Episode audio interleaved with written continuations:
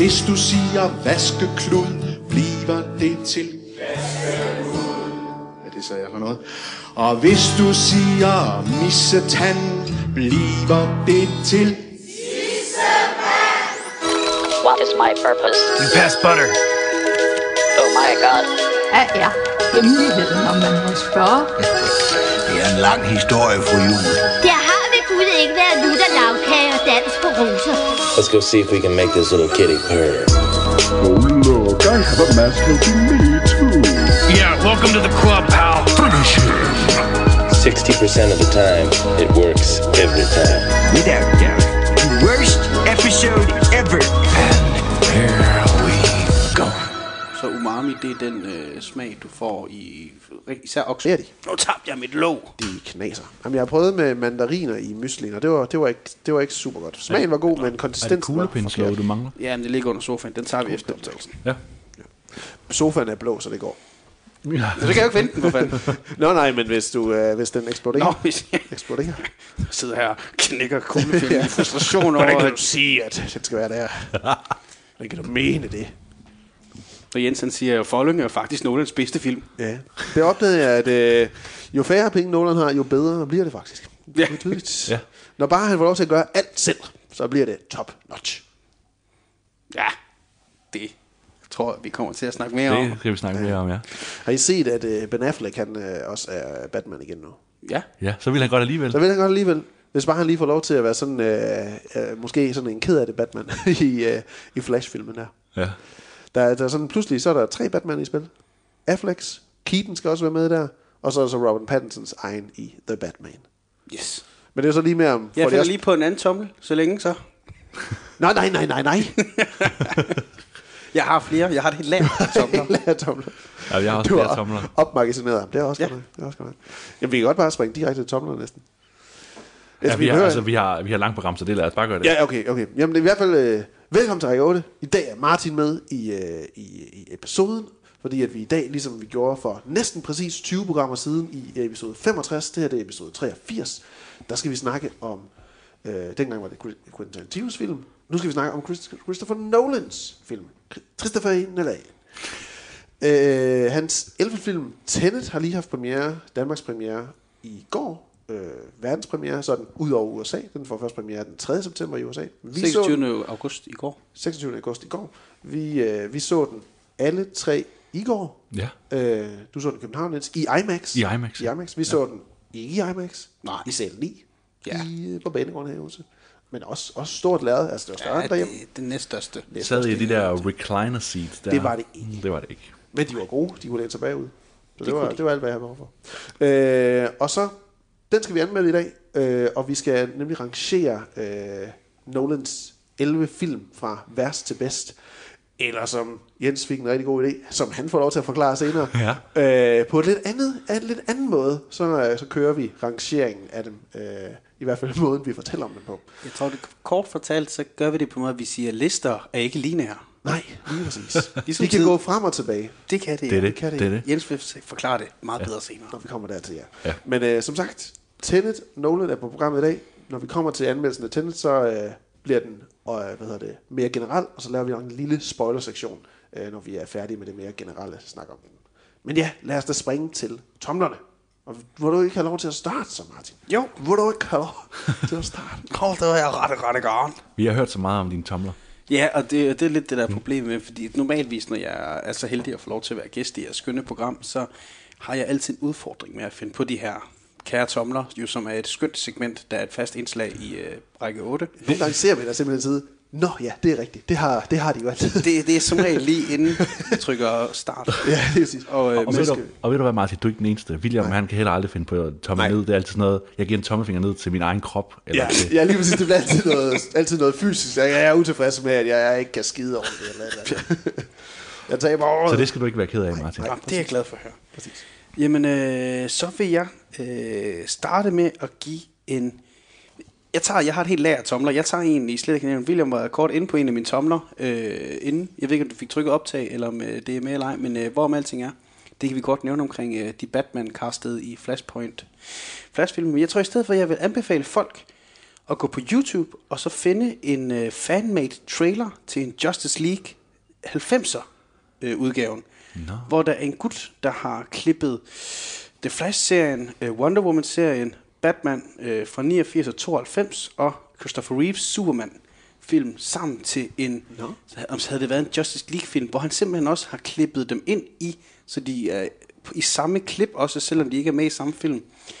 Og øh, Jack Nicholsons Joker er skurken, og Gene Hackmans Lex Luthor er den anden skurk. Men det er Fedt. simpelthen en Justice League, hvis den var lavet i 90'erne. Det er en fanmade trailer, og det er, det, det er så godt lavet og produceret. Så jeg vil anbefale folk tommel op til, jeg kan ikke huske, hvad han hedder, det, men uh, tommel op til den gut, eller gutinde, der har lavet en fanmade trailer til Justice League, hvis den var lavet i 90'erne. Så det skal man bare søge på Justice League fan trailer. Justice League uh, 90's, 90's. Edition fanmade trailer. Ja. Så er jeg næsten sikker på, at den kommer. Ja. Øh, og jeg ved, at ham, der spillede Flash i serien, har delt den på sin uh, Twitter. Okay. Og hende, der spillede Wonder Woman, har også øh, været og like det på hendes Twitter. Ja, okay. Så Linda kæmpe, Carter. Ja, Linda Linda Carter, Carter, ja. Carter likede videoen, og de synes, det, det er ret fedt. Ja, selvfølgelig. Apropos øh, Keaton, der er blevet castet til at være Batman igen. Ja. Så tommel op til den. Gå ind og se den. Det er en hyggelig lille trailer på en små fire minutter. Ja. Men, men William, du har også en masse med det her DC fandom, har du ikke det? Øh, jo, øh, jeg valgte lige at, at smide den tommel, jeg havde ud til og toppen, men min øh, tommel ned, det er stadigvæk øh, så Zack Snyders øh, Justice League trailer, eller Snyder Cut, eller som de selv kalder den, eller som, øh, hvad hedder det, øh, HBO Max kalder den, Director's Cut af Justice League, hvor fansene jo nok stadigvæk bare kalder den Justice League The Snyder Cut. Øhm, fordi den, den kom jo med en første trailer her nu til den nye version. Fire timer lang version, om det bliver fire episoder af en times varighed, eller en fire timer lang megafilm, der kommer på HBO Max. Det ved man jo ikke endnu Nej. her i 2021. Men jeg synes bare, at den trailer, der så øh, kom, i forhold til hvor meget opbygning der har været til, at nu, nu kommer det endelig den rigtige vision, mesterens egen skabning, som han havde tænkt det, så var det jo en trailer, der viste øh, forfærdelig mange af de samme scener fra den film, vi endte med at få, og også rigtig mange af de samme øh, scener fra de originale trailer til Justice League-filmen, vi endte med at få. Øhm, og, altså, og det er klart nok, det er ikke så længe siden, han fik øh, grønt lys til at lave den her film, eller den her nye version af hans egen, øh, egen film. Øh, så øh, der er jo ikke mulighed for nødvendigvis at optage så meget af de her sådan, øh, eftershoots, der han har fået givet penge til. Men stadigvæk så, det havde måske været bedre i virkeligheden med lidt en mere historiepræget trailer. Det her det var mest af alt en teaser trailer, men den teaser jo lidt mest af alt ting, som vi har set i forvejen. Så jeg synes ikke, den, den ramte ikke rigtig ind i forhold til, hvad den måske burde gøre, efter min mening. Altså, alle Snyder-fans, de er jo med uanset, men, men hvad, hvad jeg måske synes, at HBO Max burde forsøge at stile efter, det er jo at få dem med, der er lidt mere on the fence på, hvad er det egentlig, den her kommer til at gøre bedre end den originale. Og det synes jeg ikke, den trailer eksempelvis gjorde. Så det er en tommel ned til, til den første trailer der. Jeg synes, øh, sådan noget som The Batman var en rigtig fed trailer, og Wonder Woman synes jeg er nogle rigtig, rigtig gode trailers, de har lavet til 1984. Det er sjovt, de to, for de er to, jeg har set to trailers nu, og det er ufrivilligt begge to. Øh, men den ene, der er det tydeligt, at det er Cheetah, der kommer til at have Ja. en ind- indflydelse, og den anden, det er Diego Lunas... Øh, Pedro Pascal. Pedro, undskyld. Pascal. Pedro Pascal. Pedro Pascal, sorry, jeg bytter altid om på de to. Ja, ja. Men Pedro Pascals øh, skurk. Ja. Ja. Altså, det er som om, at der, vi har to skurke her. Ja. ja, i den nye, der, der ser man ligesom Kristen Wicks forvandling til Cheetah. Ja. Øh, sådan en meget voldsom forvandling også, hvor det er sådan, wow, jeg så lige et, et screen, screen grab af traileren, hvor jeg også, okay, det, det, kan, det kunne være vildt, det der. Men øh, spændende helt præcis, det er sådan ligesom lidt splittet i to, de trailers der. Det må man sige. Ja. Det er næsten men som, det er fede. to forskellige film. Ja, og Black Adam kom med en teaser. Det er tydeligt, ja. at de ikke har optaget noget endnu. ja. ikke bare The Rock til at indtale øh, et, øh, et speak om baghistorien på Black Adam, og så en masse ja. lidt sådan loose, loose, loose animation øh, tilføjet til den. Ja. Præcis.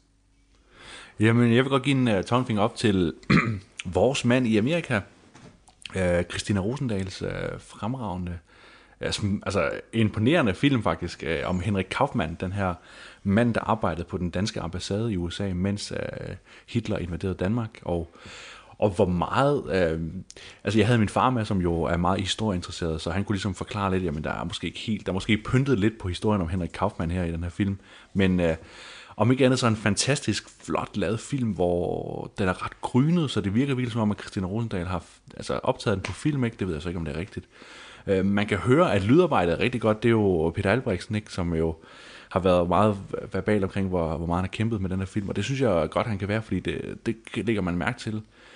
Øhm, Derudover så er det jo virkelig hans skuespillet, ikke Ulrik Thomsen, og, og så mod øh, den her amerikanske skuespiller, som jeg rigtig kender, der spiller hans kone. øh, også den her skuespiller, der spiller, uh, hvad hedder det, uh, Roosevelt, øhm, som også, altså der, der er Ja. nogle rigtig fede dialoger i uh, filmen, og, og der er plads til både det her sådan helt Hollywood-skårende øhm, arbejde med at sige, jamen nu er der så den her forræder i ambassaden, og det er det her, de skal gøre, og så er der det med Thulebasen, og man kan ligesom mærke, at det hele udfolder sig sådan en ren historie, så der er en tilfredsstillelse, men der er også den her sådan nærmest uh, Paul Thomas Anderson-agtige, uh, lidt Phantom Thread-agtige nuance i det forhold, der er mellem uh, uh, Kaufman og hans kone, som hele tiden skifter frem og tilbage, og man ved ikke helt, hvor det er. Og, og, og altså filmen, det første, man ser i filmen, det er jo ligesom, at, øh, at Kaufmann ligger der kraftsyg, og så er hans kone, der ligesom skærer halsen over på ham. Så der er ligesom, der er et godt anslag til, til den film her, Det som jo ligger vægt på for flere forskellige ting. Så den kan jeg kun anbefale at se af vores mand i Amerika. Ja. Præcis, og jeg var også, jeg var også øh, hvad hedder det, jeg, jeg overvejede også den som tommel op, for jeg var inde og se den i sidste uge, og jeg er kun enig, og der var en, jeg vil gerne anbefale, altså visuelt synes jeg også, den havde international klasse, og, Ja, så og ja. Peter Albrechtsens lydtid var genial, altså den måde, de sådan fortæller om krigens gang via lyden, altså er sindssygt godt, altså man føler næsten, at man ser en slagmark eller lignende. Ja. Øh, Men der er en helt vildt god scene, hvor at, øh, det bliver annonceret i radioen, at Danmark bliver besat af tyskerne, hvor vi har en idyllisk scene på ambassaden i poolen, hvor Ja, nogle børn ja, ja, leger, hvor Ja. de får kastet vand på sig. Hvor det er bare en virkelig fed kontrast, hvor du har på lydsiden har du tra- tragisk, at Danmark bliver besat. På billedsiden har vi nogle børn, der leger i en sommer. Ja, det er jo så ikke en sommer, det er den 9. april, men det var i hvert fald varmt øh, Ja, ja. I, USA, i Washington på det her tidspunkt. Øh, virkelig, jeg vil også sige, øh, visuelt øh, fantastisk. Så jeg vil kun anerkende øh, tomlen der. Den, den kunne virke noget. Der må jeg sige, øh, kæmpe kado til Christina der. Ja, det, det er helt vildt. Jamen, det er tre tomler til den. Øh, ikke for mig, jeg har ikke set den. Det er jo en dansk film. Altså, hvad, hvad tænker jeg om mig? Men, øh, men en af cheferne ude på mit arbejde har set den, og han kunne også rigtig, rigtig godt lide den. Synes, det var meget, meget spændende at se øh, en film udspille sig under 2. verdenskrig, uden at faktisk være en del af krigen. Ja. Jeg synes, det var virkelig spændende, og at man ikke burde tage og, og læse om historien, inden man så filmen. Og bare lade, øh, lade, lade begivenhederne udspille sig, som de skete der. Ja, det, han har virkelig været- haft fingeren med en masse spændende ting. Ja. Ja. Hvis man skal tro filmen, som den bliver præsenteret. Ja. Øh, så det kan godt være, at jeg ender med at se den på et tidspunkt. Nu har jeg ikke set underverden endnu heller. Den er ikke, den er ikke helt perfekt. Nej. Altså, der er også, men det, det kan vi anmelde en anden god gang. Ja, Selvfølgelig. ja. Øh, Martin, en, øh, en anden tommel? Ja, min tommel ned. En, eller mange, hvor mange tomler har du? Jamen, jeg har også, øh, jeg, har også, jeg har også noget til Alfa, hvis jeg skulle nævne den. Den tror jeg, vi gemmer til en anden gang. det, det, Den ser jeg færdig, inden jeg be, tager beslutning omkring den. Øh, den nye serie på TV2, Zulu og Play. Øh, nej, du, jeg tror, jeg tager en tommel ned til det sidste afsnit af debatten for den her sæson, som var... ja. ja. øh, øh, hvor de diskuterer kulturen. Ja, ja, ja. Øh, jeg vil stadig anbefale folk at se programmet, for det er måske et af de mere underholdende afsnit af debatten, jeg har set. Men det er desværre ikke positivt ment, for det var totalt ustruktureret og forfærdelig debat, og Anders Lund Madsen, som jeg ellers har enormt meget respekt for, synes jeg virkelig ikke bidrog med noget konstruktivt og positivt. Han havde en enkelt pointe omkring, øh, Øh, ikke lad falde, hvad ikke kan stå, for det tog han lidt tilbage igen, men den her idé om, at han synes, der er for meget kultur, og kulturen bliver støttet for meget, og for første gang i mit liv var jeg enig med noget, Senior Stampe sagde, og det er jo allerede der en tommel ned et eller andet sted. Øh, men hvorom alting, jeg vil øh, anbefale tommel ned, fordi det var, Clement havde overhovedet ikke styr på det gram, det var ustruktureret, og det var en, nogle mærkelige diskussioner, der kom egentlig væk fra det fokus, de burde have. Men se det alligevel, for det var delt ud med underholdende, og selv, altså når Christian Hornslet lyder som den fornuftige Ja, i en debat, så så galt. ved du, der er et eller andet galt her. Ja, ja, ja. Så se det for underholdning og for at tage den din egen mening, men tommelfinger ned, for det var noget, en hver omgang rodbutik. Okay. Min, øh, min tommel op, det går til en serie, der hedder Raimi, som øh, kan ses mm. de første to sæsoner af på Seymour. Den øh, faldt jeg lige over, fordi at jeg opdagede, at The Dark Knight Rises, vi har jo genset, øh, i hvert fald forsøgt at gense øh, Nolans film op til den her podcast. Og der faldt jeg så lige over, at Raimi så faktisk lå på Seymour, og der kunne man lige få øh, 14 dages gratis stream derpå til at starte med. Og der gik jeg i gang med at se den, øh, fordi jeg tænkte, den har jeg ligesom glædet mig til at se, men jeg har ikke aldrig rigtig kunnet finde ud af, hvor den lige lå henne. Og det, det er virkelig en serie til dem, der ligesom savner øh, Master of None, altså sådan Saris øh, Netflix, øh, der er sidste hvis anden sæson kom helt tilbage i 2017, og så har ellers har lagt stille hen siden da.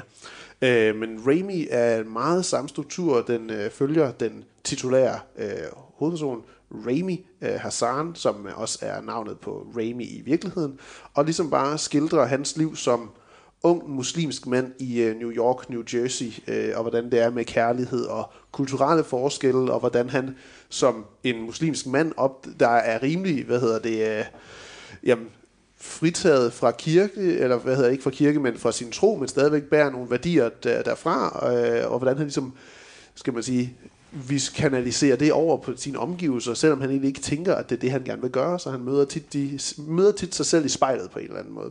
Den er virkelig, virkelig underholdende, fordi at Raimi han er bare super, super øh, charmerende som, som hovedkarakter, og det er et virkelig spændende karaktergalleri, både med hans mor og far, og, og særligt en meget, meget racistisk onkel, øh, som er super, super god. Diamantsælger, øh, som hader alle de jøder, der rendte rundt om. Det kunne eksempelvis være, øh, hvad hedder det, Adam Sandlers fra Uncut Gem, ja. som han ville være meget, meget lidt gode venner med. Men øh, Raimi på Seymour, den vil jeg øh, klart anbefale, at man giver et skud, hvis man netop savner sådan en serie som Master of None. Ej, det skal jeg prøve at se. Efter jeg har set alt det andet. Ja, Alt det andet, ja. Se Mere på listen, det er fint. ja. Hvad siger du? Har du ikke set Babylon Berlin endnu? Nej, jeg sgu ikke lige, ikke lige haft tid til den.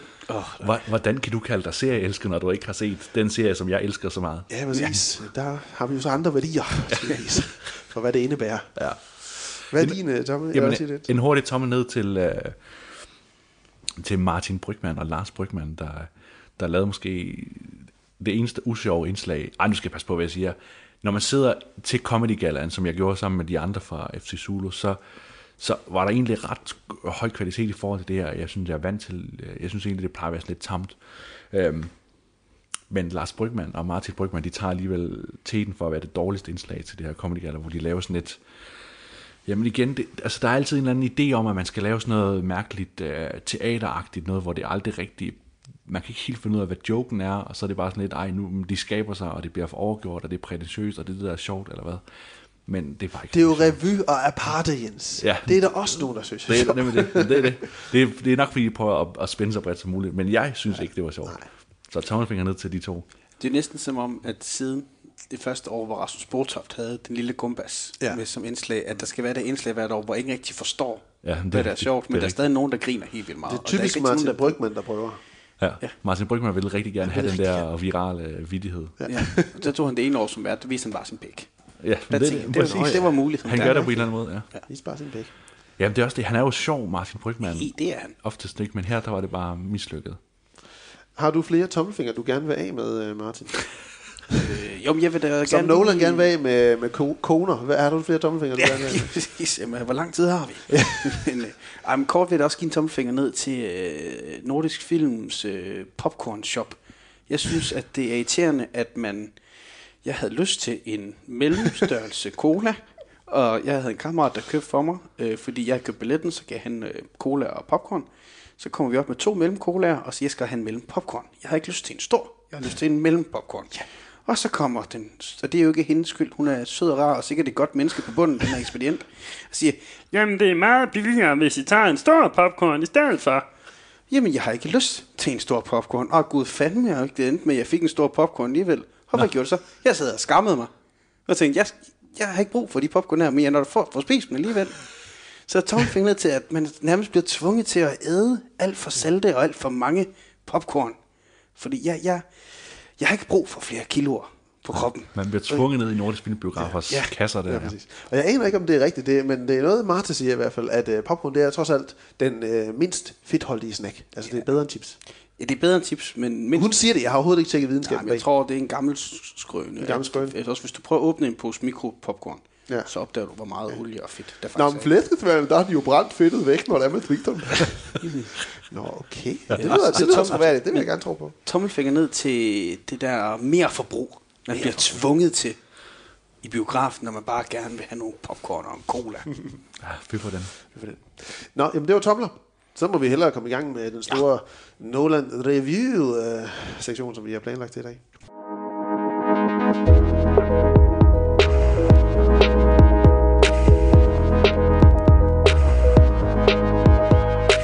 Christopher Nolan, han har lavet 11 film i alt i sin karriere. Han startede tilbage i 1998 med Following, så to år senere kom Memento, der var en noget mere øh, budgetteret øh, film. Den første film, Following, var på et meget spændende budget af 6.000 øh, dollars, og han lavede alt selv på den film. Memento havde han ligesom oparbejdet sig et hold og et budget dertil. Så lavede han en studiefilm, lidt mere et, et øh, higher job, Insomnia. Uh, et par år efter blev han så hyret til Batman Begins i 2005, og indimellem 2005 og uh, The Dark Knight i 2008 lavede han The Prestige i 2006. Og der fulgte så fra 2006 og helt op til 2014 en årrække af, med i alt fem film, hvor han lavede cirka en film hvert andet år. Startende igen med The Prestige i 6, The Dark Knight i 8, Inception i 2010, The Dark Knight Rises øh, afslutning på trilogien i 2012.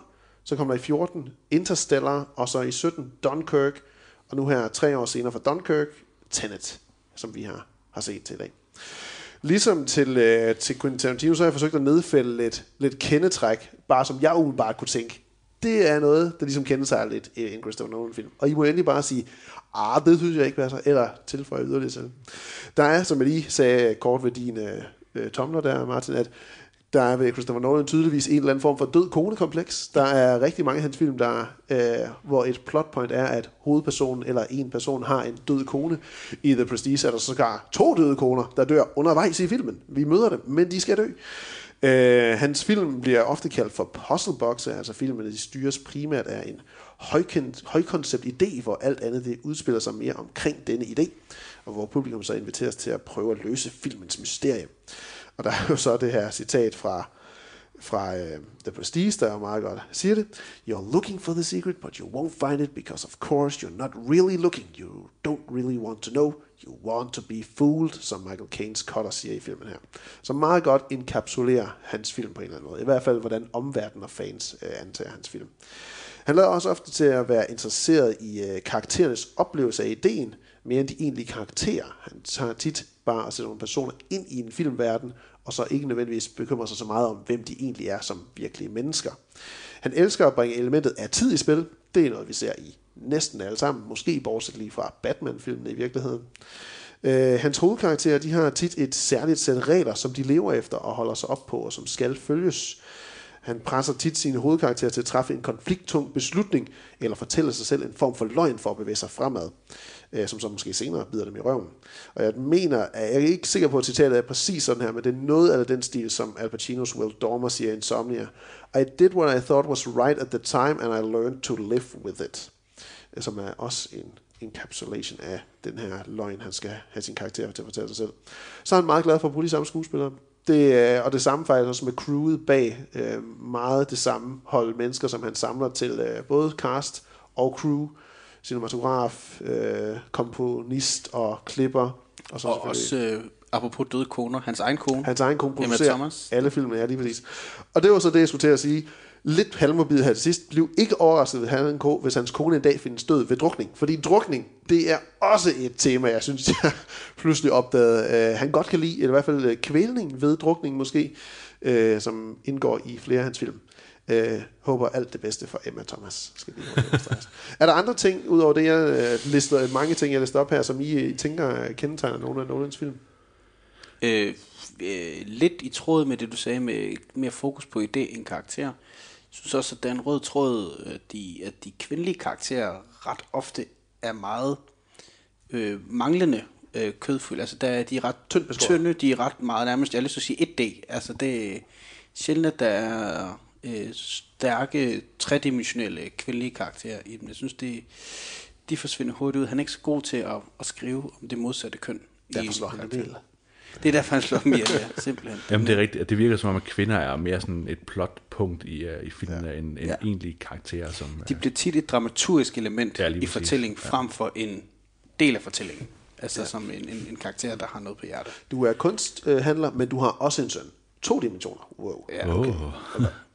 Øhm, hans film, de har øh, ikke... Øh, der, de, han har vundet en Oscar, som øh, Heath Ledger, der vandt for bedste øh, hovedrolle, Birolle. birolle øh, tilbage i der i bup, bup, bup, 2008. 2008 Året må ni. det være, ja, 9 Hvor må det være. den, øh. Lige præcis, men hans, øh, film Inception og Dunkirk, de blev nomineret til bedste film ved Oscar-showene de år, og så har han også fået instruktør nominering for Dunkirk også, og så blev han nomineret for bedste originale manuskript med Memento og Inception.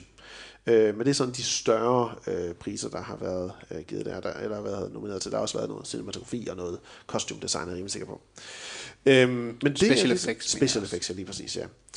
Øhm, ja, jeg tænker... Hans bror har også haft en stor øh, betydning ikke for, øh, for hans værk. Det ved jeg ikke, om du nævnte. Nej, det gjorde jeg ikke. Jeg skulle lige til at rende ned i nogle af de der sådan, folk bagved, nemlig Jonathan Nolan, hans bror, der er jo, som vi snakker om Westworld 3, laver Westworld. Øh, han har skrevet øh, Memento-novellen, øh, som øh, Nolan, Christopher Nolan byggede den film på. Han har skrevet øh, manuskriptet til The Prestige, The Dark Knight, The Dark Knight Rises og Interstellar. Så var der Hans Zimmer her, der har hvad hedder det, lavet øh, musikken til Batman Begins, The Dark Knight, Inception, The Dark Knight Rises, Interstellar og Dunkirk. Så er der Lee Smith, en klipper, som er klippet fra Batman Begins, og helt op til Dunkirk, alle filmene imellem. Højt van Højdema er hans øh, nye foretrukne filmfotograf, som han har brugt siden Interstellar, altså på Interstellar, Dunkirk og Tenet. Og øh, filmene fra alle øh, foregående der, bortset fra Following, det har jo så været Wally Pfister, som har været øh, filmfotograf på Memento op til og med The Dark Knight Han blev træt af under sættet at sige, hey Fister, kom Hey. her. Og, Hey, så vil han hellere Fister. sige, hey højt for en højdemart. Hey, høj, bare fordi det er sjovere at sige. Præcis. Højt for en højdemar. Jeg kan godt bruge lidt mere Fister lys er herovre. også sjovt. Hey Fister, hey Fister er sjovt på dansk. Fister er Ja, sjovt på dansk. Jeg tror ikke, det er lige så godt på, på engelsk. da han sådan rammer midt-tieren og sådan lidt, åh, Ja. vi skal prøve noget andet end Fister. Ærgerligt, han ikke havde Fister med til LaLandia og sådan noget, som øh, med de andre for Tenet. Det. Ja. Så kunne de få sig et Fister-øjeblik. Ja. Og lad os næsten bare hoppe øh, over i uh, Tenet. Og hvis du sidder derude og tænker, at du vil overhovedet ikke vide noget om uh, Tenet, så hvorfor du overhovedet har du tændt programmet her. Ja. Uh, men, men selvfølgelig, hvis du slet ikke vil vide noget, og ikke engang har set traileren, så tag lige at trykke pause og kom tilbage, når du har set filmen. Vi tager en, en mere sådan generel snak om filmen nu her. Der kommer til at være noget helt naturligt om filmens handling, uh, skuespilspræstationer, hvad vi synes, vores generelle oplevelse af det. Men derefter så tager vi en lidt mere sådan spoiler-specifik øh, øh, del og, og snakker om det, øh, hvis vi føler for det i hvert fald. Hvis vi ikke kan dyres for at skulle sige et eller andet, som bare må komme ud, og som kan ødelægge noget for andre. Øh, men Tenet, det er en 150 minutter lang film, som øh, Christopher Nolan han har fået lavet sig her. På et budget af lige omkring 200 millioner dollars. Øh, en, en, et grib i lommen for, øh, for nogen jo. Ja. Øh, I filmen der sendes en agent spillet af John David Washington på opgave for at stoppe en kommende 3. verdenskrig, mens hans opfattelse af tid og tidens mulige egenskaber forandres og udvikles undervejs. Det var, hvad jeg forsøgte at skrive som et lille øh, intro resume af filmens handling, uden at sige alt, alt for meget. Øhm, på hovedrollen, der har vi jo igen John David Washington i med, titel, med navnet The Protagonist. The Protagonist. Yes.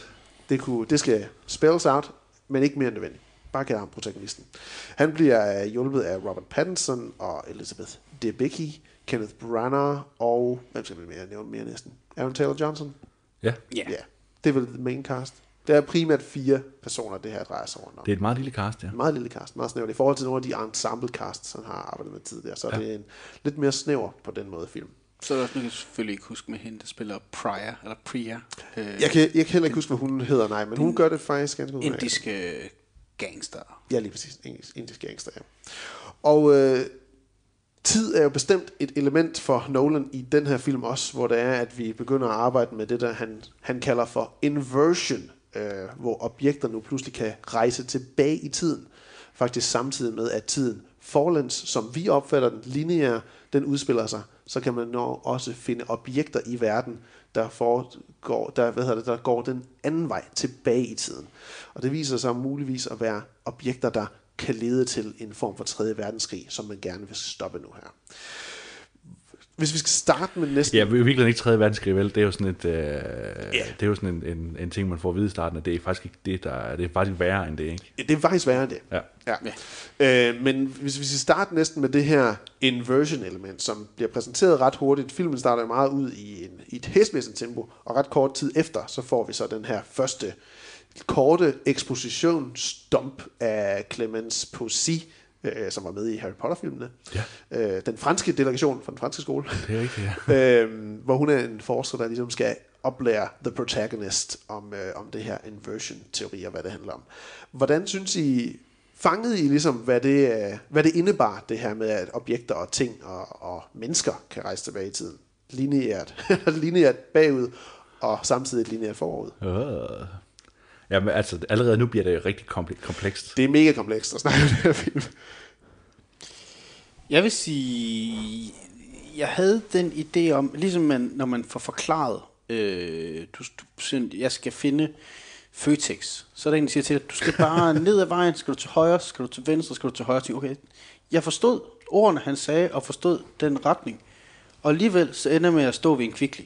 Altså det er forstand, at jeg har åbenbart ikke hørt efter, eller jeg har ikke forstået, hvad fanden man sagde til mig. Jeg følte, ja. jeg godt forstod princippet og konceptet, det her inversion.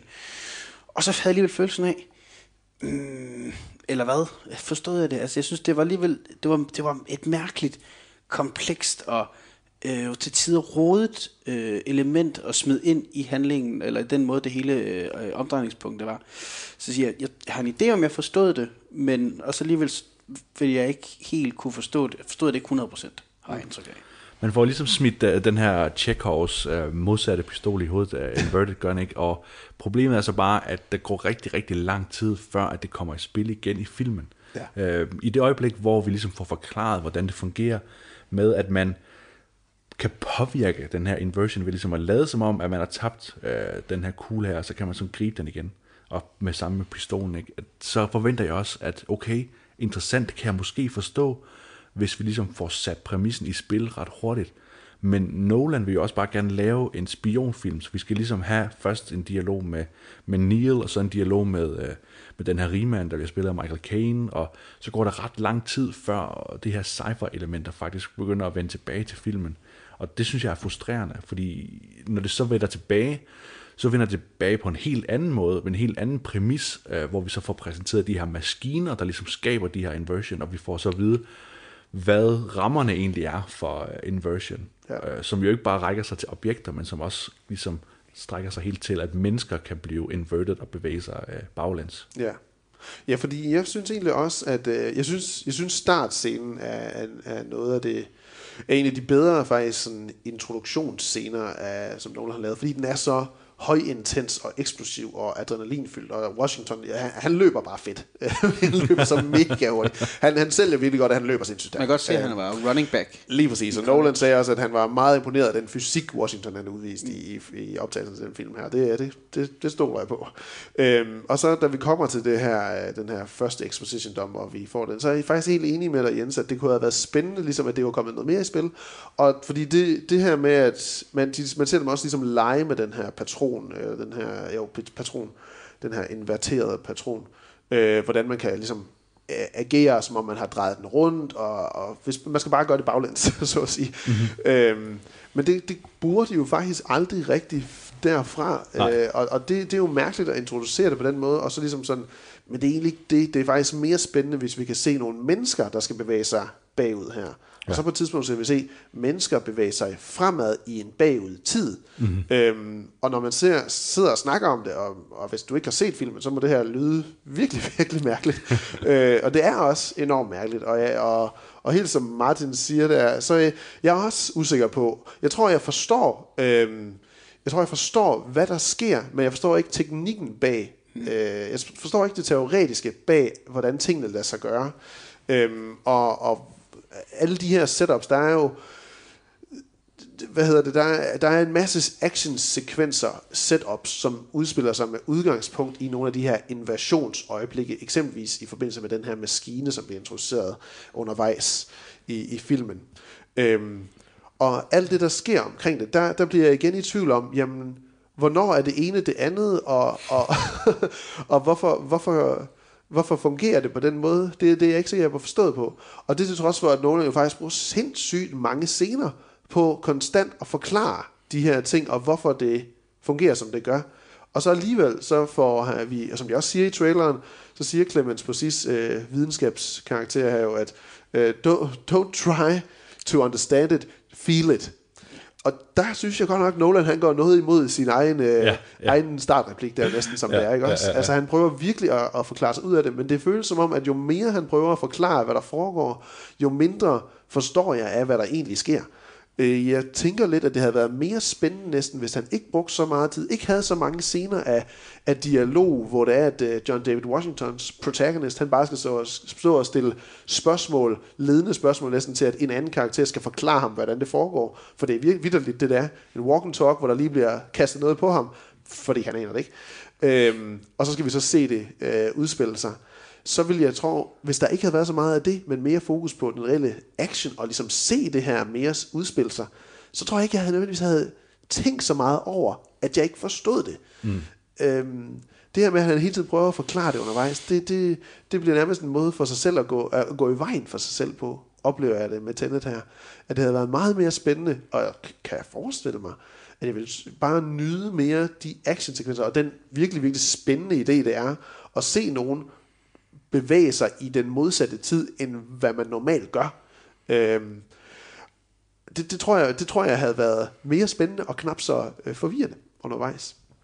Jeg tror, jeg tror også, øh, der, den er blevet sammenlignet med, med Primer, ikke? Øh, den her tidsrejsefilm, jo. der også er enormt kompleks og prøver at, at lave en, en masse forskellige tidslinjer og få det til at hænge sammen det sidst. Og jeg tror, jeg tror Nolan helt klart forstår, hvad han har lavet selv, men jeg tror ikke, han har gjort nok indsats for ligesom at...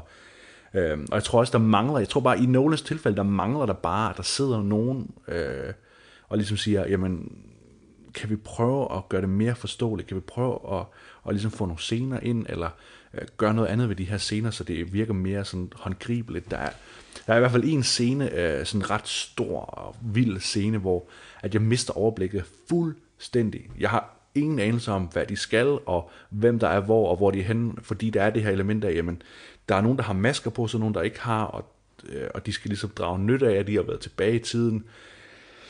Ja. Men jeg kan ikke se det ske. Jeg kan ikke se øh, den der plan, der ligesom udfolder sig rigtigt. Jeg kan bare se, at der er en masse, der løber rundt, og der er eksplosioner, og, øh, og der er noget af det, der ser ret fedt ud, hvor de ligesom har timet noget, men jeg kan ikke helt se, hvorfor de gør det. Nej, nej.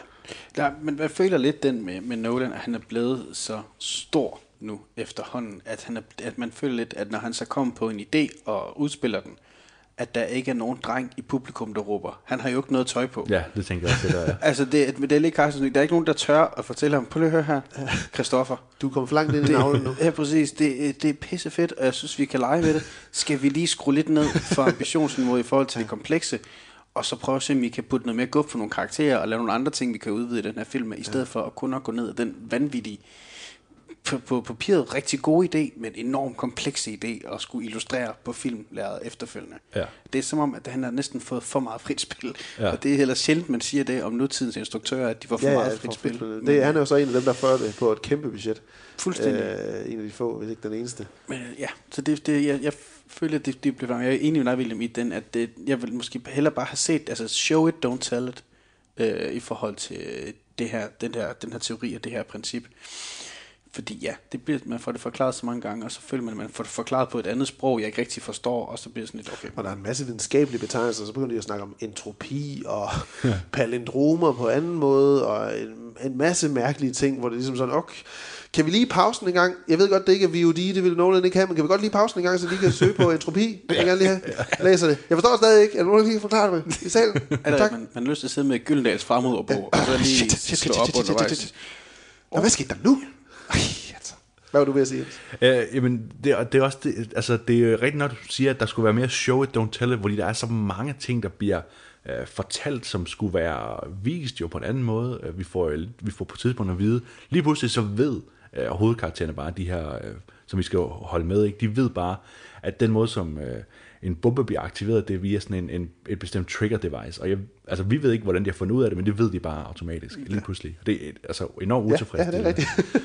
og, og sådan er der, der er flere ting, hvor øhm, at, at det bliver sagt i filmen, at uvidenhed er ammunitionen, siger de på et tidspunkt i filmen. Og det, det er sådan noget, der er ekstremt frustrerende også, fordi man så bare så ligesom bliver bedt om at læne sig tilbage og sige, "Nå, okay, men så vidste de bare det, og så kunne de bare det, og, og så, ja, også, igen, det, her, det, det er jo for at løse det her tidsproblem, ikke, med at sige, men hvorfor, hvis man kan rejse i tiden, hvorfor kan man så ikke bare rejse tilbage og give folk den information, de skulle have?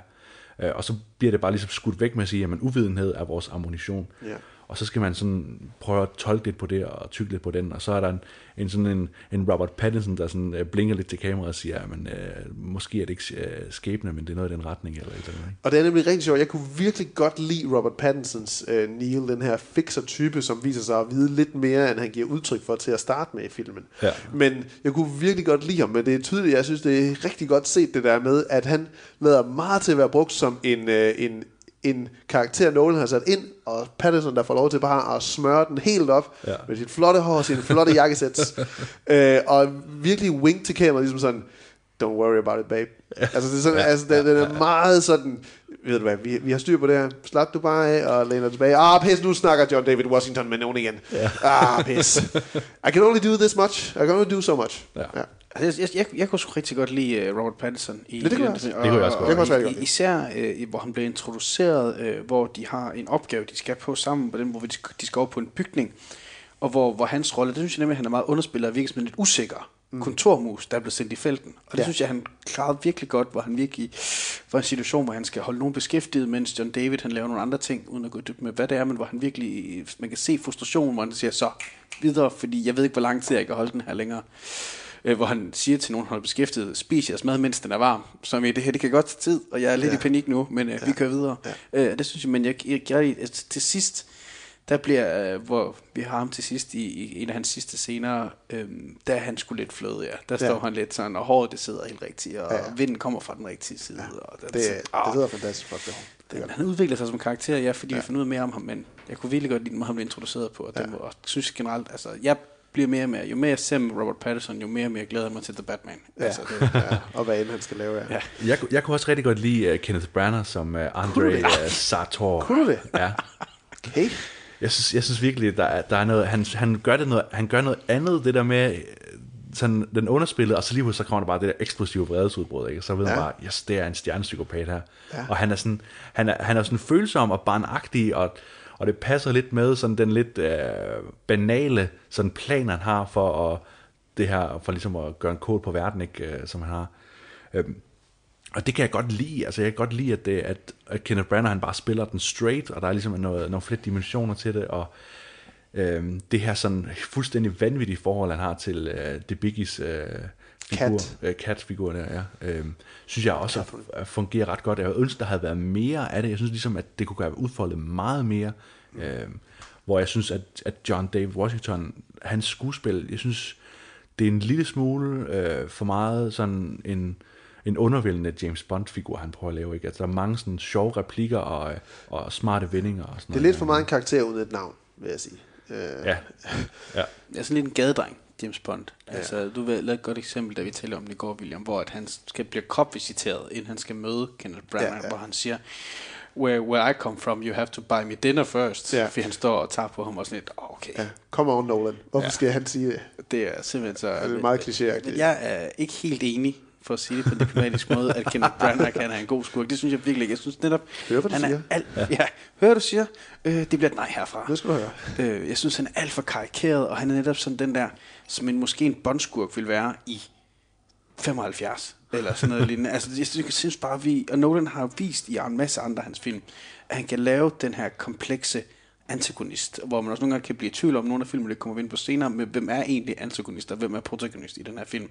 Og den der er det så tydeligt, fordi at John Dead Washington hedder protagonist, så det, øh, du får det lige det rigtige. Men He's the antagonist, tror jeg også, der bliver sagt på et tidspunkt. Ja, ja, det siger de faktisk om Kenneth Branagh. Altså, det er Ja. sådan virkelig, øh, det kommer helt eksplicit ud. Og den der russiske dialekt, han skal påtage sig, det blev som sagt som en James Bond skurk for 70 som totalt karikeret øh, bad guy, der bare kan, jeg kan dræbe dig nu, hvis jeg har lyst, men jeg gør det ikke, fordi jeg vil vise, hvor meget magt jeg egentlig har i den her givende situation, og nu lægger jeg lige en øh, dialekt på, og så det. Jeg, jeg synes, han var... Og jeg skal godt se, hvad du mener med, at han pludselig snapper out og bliver aggressiv, men jeg synes netop, at det bliver utroværdigt, for jeg synes ikke, Kenneth- Kenneth Branagh leverer det sådan, så jeg tror på, at han er psykopat. Nej. Han virker... Ikke, han, jeg, jeg troede ikke på, at han var psykopat på noget tidspunkt, men bare, han, at han prøvede at spille en psykopat. Mm. Øh, jeg, jeg, jeg købte den ikke. Jeg synes også, karakteren er godt dimensioneret, men jeg slipper heller ikke af med, at det er Kenneth Branagh, der laver den her russiske sang. Når der er så mange gode danske svensker, der kunne lave den der sang. Når der er så mange gode, hvorfor vælge Kenneth Man kunne få? Ulrik Thomsen, der gør det der. et Eller. Lars Mikkelsen. Eller Lars vi lige Mikkelsen, sagde på vej ind her, Ja. her hos det. Øh, så nej, jeg, jeg, jeg, jeg køber ham, øh, jeg køber ham heller ikke. Og han er næsten, han er bare, han bliver, du siger Bond-skurk der, og Martin, det er også rigtigt med, han er så næsten bare for meget en skurkeskurk. altså han er næsten for, for øh, uoriginal en skurk med en lidt for uoriginal motivation til, hvad det er, han vil gøre med den her magt, han ligesom higer efter. Øh, og det, det, bliver, det bliver sgu bare sådan lidt igen kunne du ikke finde på noget bedre med det her, øh, Nolan. Altså, du har fundet på sådan et vildt spændende koncept af, af, af en ny måde at tænke tidsrejse på ind i en, i en filmkontekst her. Men, men din skurk og din karakter, dem får du bare ikke udviklet. Det er jo lidt det der, vi lige sagde lidt før. Altså, sådan, karaktererne, de får sgu ikke rigtig den der light of day, som de har behov for, for at man rigtig sådan føler sig som en del af, af, af filmens nerve eller følelse undervejs. Og jeg synes, altså jeg synes egentlig, jeg kunne egentlig godt lide øh, Washington sådan, altså jeg synes, han er en god leading man. Øh, og når der er han ligesom quiver, øh, hvad hedder det, ryster med læben der, så kan man godt se øh, den cell erfaren der, der, der får han øh, den cells øh, quiver læbe der. Øh, så jeg synes egentlig, han var, han var helt fin, øh, Washington. Men, men og det Biggie der, altså hun er også ganske udmærket, men bliver igen også, som vi også snakker om, lidt let tilbage med en karakter, der ligesom bare er et blot device. Øh, som bare ligesom, jamen du er en kunsthandler, og du har en søn, som du bliver, øh, du bliver truet med øh, at miste. Øh, og det er bare sådan, mm, det, altså det, det, det, det, det giver ikke nok, at, at karaktererne de er, som de er her, når, det er, at, øh, når, når vi så samtidig også har svært ved at forstå, hvad der, er, der egentlig foregår, og hvorfor det foregår, som det foregår. Øh, jeg synes, det var, du var begyndt at snakke lidt om det her med tidsrejse, og jamen, hvordan kan det så give mening, når man kan rejse den ene og den anden vej i tid, og sådan og sådan. Og, og de skal jo forsøge at ændre noget på en eller anden måde i løbet af filmen her, for at undgå, at noget det sker. Men, og, så, og jeg elsker tidsrejse-narrativer, fordi det er jo altid et paradoks af, jamen, er det ikke allerede sket så? Når du har set det her, er det så ikke allerede sket? Og så begynder de pludselig at sige, at vi skal ændre det. Men jeg skulle lige huske, at sket, det er altså sket. Okay, så er det parallelle universer, har I flere dimensioner sådan?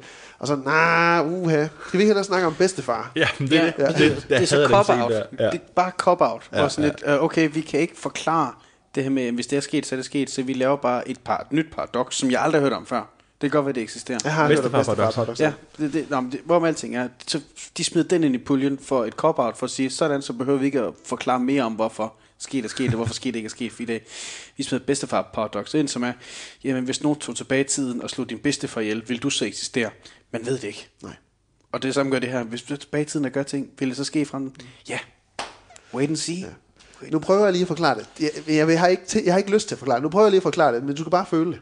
Ja. Skal Ja. bare føle det. Lige præcis. Ja. Jamen, der er flere af de der scener, der bare slutter med, at Robert Pattinson han siger, har du fået ondt i hovedet nu? Og sådan noget, øh, og, og, og blinker til kameraet. lige præcis med sit flotte hår. Ja. Åh, Øh, hvor var han flot. Ja, åh, er det flot.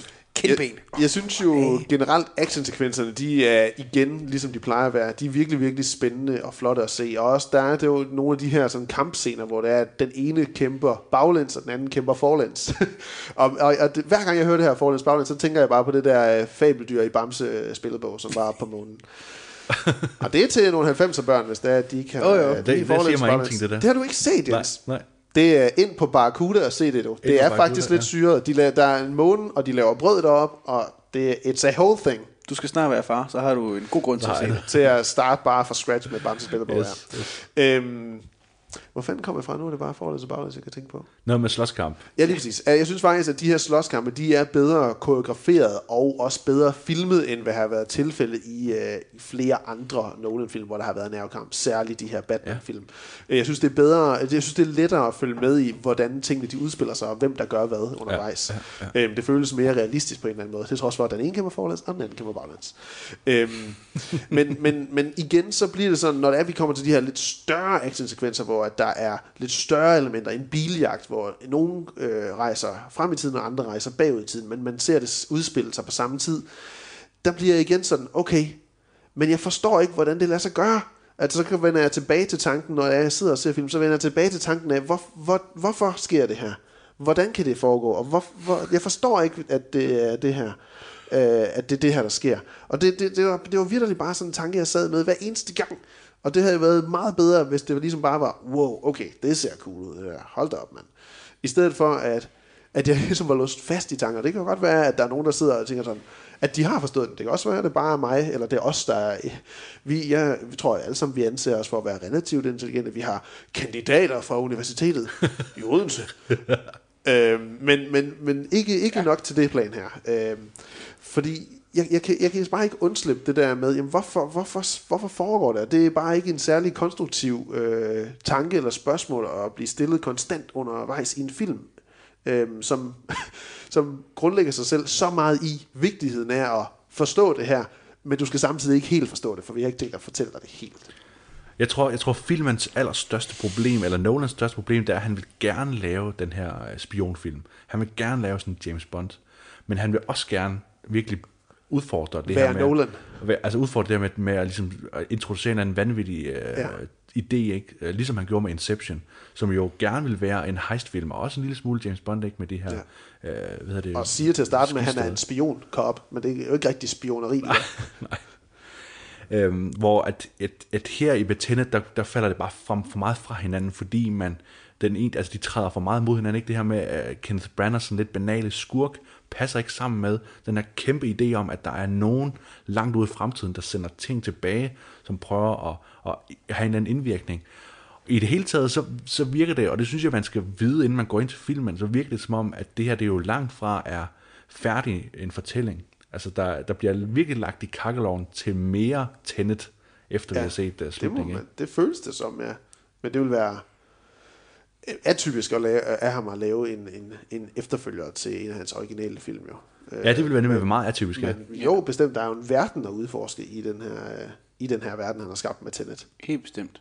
Ja. Og jeg synes også, det er vigtigt, nu har vi synes, det her, vi har været meget efter den. Jeg vil også gerne lige smide nogle positive ting efter Tenet, fordi som vi Ja, også er som Kenneth Branagh, som er det så. jeg, sagde, jeg vil gerne smide Branagh. nogle positive positive. i den her fortælling om, om Tenet. Men jeg synes, øh, Jeg Tenet, snakker om Christopher Pattinsons hår. Ja, ja, det er rigtigt nok. Det var, det var rigtig positivt. positivt. Det var flot, og hans Og flot en vindmøllepark, der også er med. Ja, som åbenbart er norsk. Gevinst. Og det er norsk. De er på vej til Norge. Ja, de snakker om Norge hele tiden, når de er på vej til den, så de nævner slet ikke Danmark med et ord. Nå nej, nej, nej. Puha. Men, Ej, det var han, det var han, han, han, går det. jo, han går jo ind på, er det ikke, øh, er det ikke Lolland, hvor han ligesom går i havn, hvad hedder den der havn der?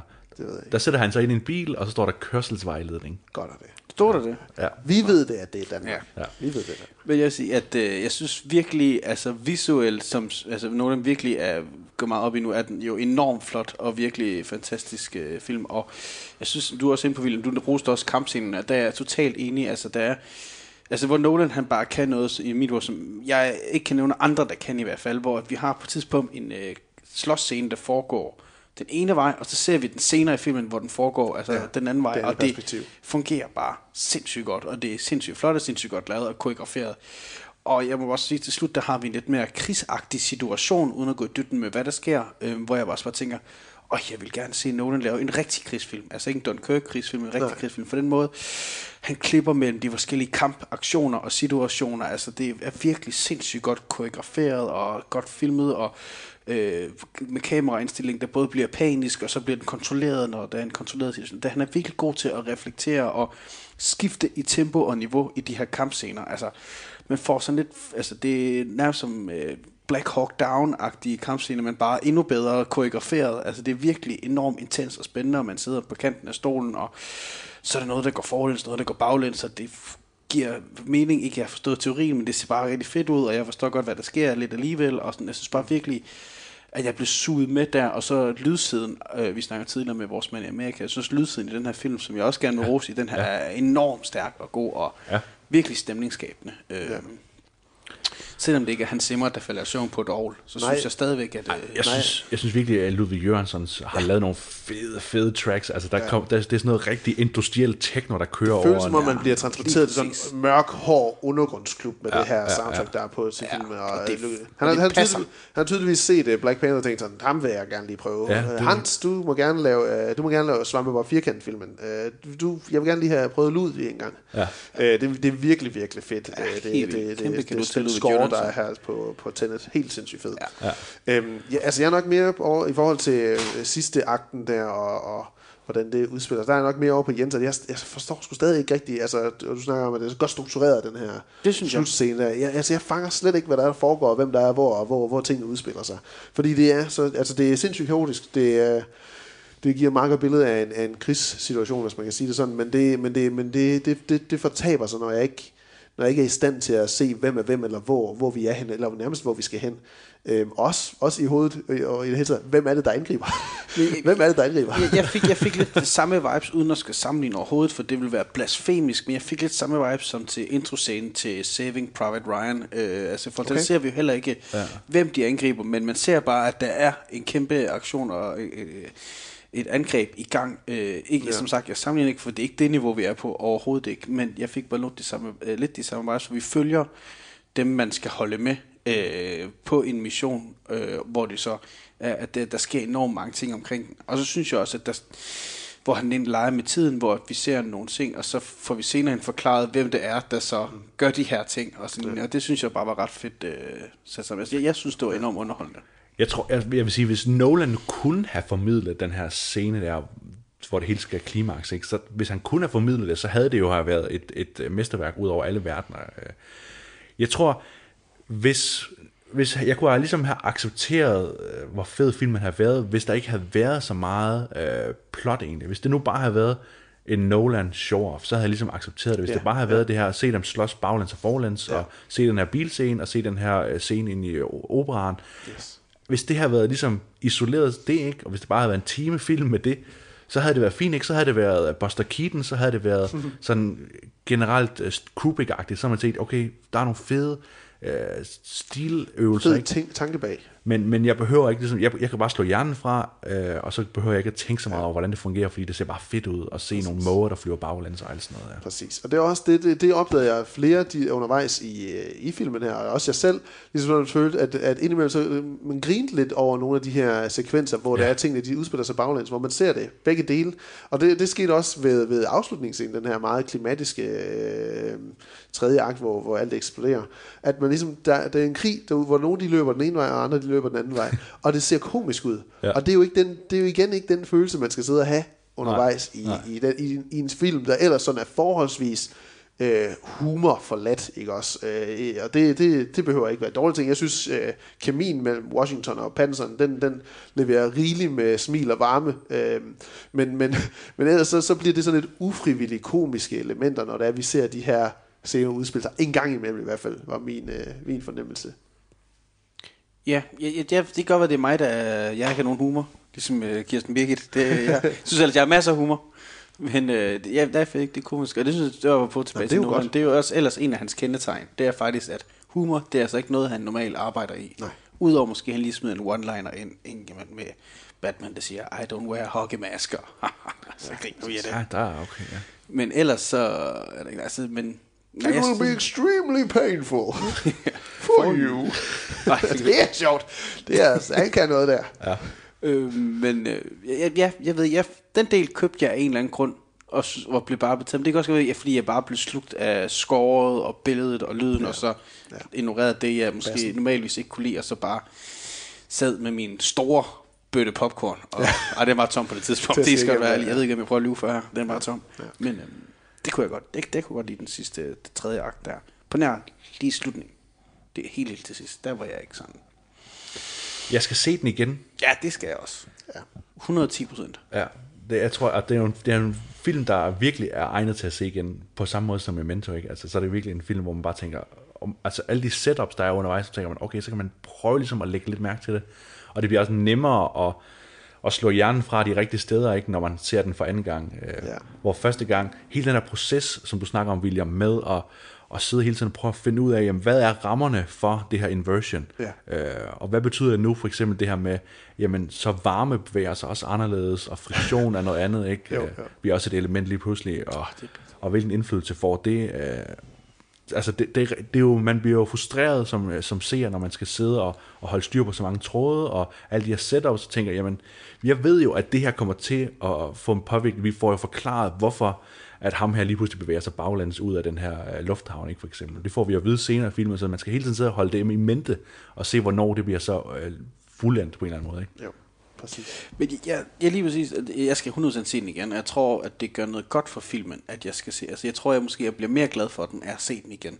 Og måske endda også en tredje gang. Altså, det ideelle er, hvis vi kunne nå at se den en tre gange, inden vi skulle lave den her anmeldelse. så ja, tror jeg, at vi havde kunne virkelig lave. For det er sådan en film, den, du kan ikke lave et, et hvad hedder det, fyldeskørende og et korrekt øh, anmeldelse, synes, det siger jeg for egen regning, anmeldelse af filmen efter kun én øh, gang, du har set den. Jeg tror, man skal se den flere gange, Ja. for at, ligesom at kunne fortælle hele, og det kan være, at jeg forstår teorien noget bedre ved at se den anden gang, og sådan noget. Så det kan sagtens være. Men det, jeg synes, den, havde, den, den laver nogle forskellige skjulte ting, hvor nogen er gemt i nogle masker og sådan noget lignende, hvor man sådan, øh, hvem må det kan være. Men det synes jeg var ret nemt at gætte. Altså, hvor jeg normalt vil synes, Ja, ja, ja, ja. at Nolan er svær at regne ud, så havde jeg virkelig nemt ved at gætte, Ja. Hvem der var hvem, når Ja, præcis. de ikke skulle vide, hvem der var hvem. Ja, og det præcis. var havde sådan lidt, nå, den havde jeg regnet ud. Det, og det er ellers det, godt, når Nolan han virkelig, han tog også stadig lidt fusen på mig i nogle situationer, det kan vi gå ind på i spoilerdelen, men Hvor er Christian Bale Talbot? Hvad i alverden? Det har jeg slet ikke set. Det er jeg med til. det så jeg da ikke. Hvad siger du? Det, Det, vidste ikke? Nej. Jeg ved ikke, om der er mere øh, at snakke om uh, Tenet nu lige den her. Og uh, skal vi tage en spoiler-sektion? Er der noget, I tænker, I rigtig gerne lige vil uh, vende i, uh, med, med fri tunge? Jeg har ikke... Ikke rigtigt, nej. Nej, jeg føler faktisk behov. også, at vi er kommet rundt om omkring det på den måde, jeg Præcis. egentlig godt jeg kunne sige sådan, det. Altså onde tunger vil jo sige, at vi har spoilet den allerede nu rigtig meget. Muligvis. Ja, jeg, jeg, vil nok, ja, jeg vil nok også sige, det er ikke 100% spoilerfri, men det er også bare en film, der er svær at tale om, Ja. uden at komme... Altså, for jeg synes ellers, vi har undgået at fortælle om de store spoils, og hvem de, de masterminds ja. og sådan noget lignende, men vi har været lidt ind på nogle forskellige ting, men jeg synes, den er svær ikke at, at referere til, uden lige at nævne handling, ja. og så nogen vil, men som du selv siger, nogen vil nok se det, som vi sidder og snakker om nu, som ja. spoil. Det vi er kommet med, og det er jo øh, let at sidde og sige, nu skal I lige høre, hvordan det er, vi ikke har spoilet den. Ja. Du tager fucking fejl. Du tager fucking fejl. Altså selve, selve det hovedtingen at skulle spoil ved den her film, det er jo selve filmens øh, hele præmis. Øh, så ved at ikke at nævne det, så kan vi ikke snakke om filmen. Øhm, og alle de andre ting, det er dele af handlingen. Vi har ikke så at sige, øh, forrådt vores lyttere ved at komme med nogle af de øh, elementer, som stadigvæk er overraskende, men måske så opdager man det undervejs. Mm. Og ikke sagt, hvilke scener det er. Øhm, Er der er så stadig masser af mindfuck at komme efter? der Ja, det tænker jeg. masser Det, var, det, mest, det, øh, det er nok at- det, der er noget, vi har. Præcis. løftet sløret for, men jeg vil sige, at det er en meget lille del af sløret, Ja. vi har løftet. Så vi dropper øh, en spoiler-sektion. Øh, Tenet, den kan ses i biograferne nu, og øh, det er jo også lidt sikrere at tage biograferne i Danmark, end der i USA, hvor det er, at øh, der er voldsomme restriktioner, og mange, der ikke tager ind og ser dem. Øh, så i hvert fald forsøg at støtte de danske biografer, hvis du føler dig komfortabel med det, og tage ind og se øh, filmen i biograferne. Jeg vil også selv. sige, anbefaling, altså det kan godt være, at vi lød til, at vi ikke kunne lide filmen. Altså jeg kunne egentlig godt lide den. Altså det er ikke dårlig, dårlig film. Og jeg vil faktisk sige, tag ind selv, og dan dit eget indtryk af filmen. Og Yes. yes. tage ind scenen for at støtte, og fordi det her, det er også en biograffilm. Det er så vigtigt at understrege. Man kan sige, på den måde har han jo lavet filmen, der redder biograferne, fordi han tvinger alle, der ser den, til at se den flere gange i biografen. Ja, men det, jeg, jeg tænkte smart faktisk over det, jeg tænkte, det er med smart. Du købte en film, jeg er nødt til at købe ja. to omgange billetter mere. Ja. Ja, Kæft, det er og, smart. Og marketing til den, den trailer, der kom lige et par dage inden den fik verdenspremiere her i, i landene uden for USA, der, det var også en thumbnail med John David Washington i en ansigtsmaske, altså hvor han har en iltmaske på, ikke? Det var sådan, ja, ja, ah, see what, you, what you're doing. Er What a coincidence. Ja, what a coincidence. Men den kører øh, landet over i, øh, i alle biografer, går jeg ud fra. Biograf nær dig. I en biograf nær dig. Og både i store og små saler og i IMAX og det hele. Ja, 70 mm kan man også se den i Imperial. Ja, kan man også se den. Ja. Ja.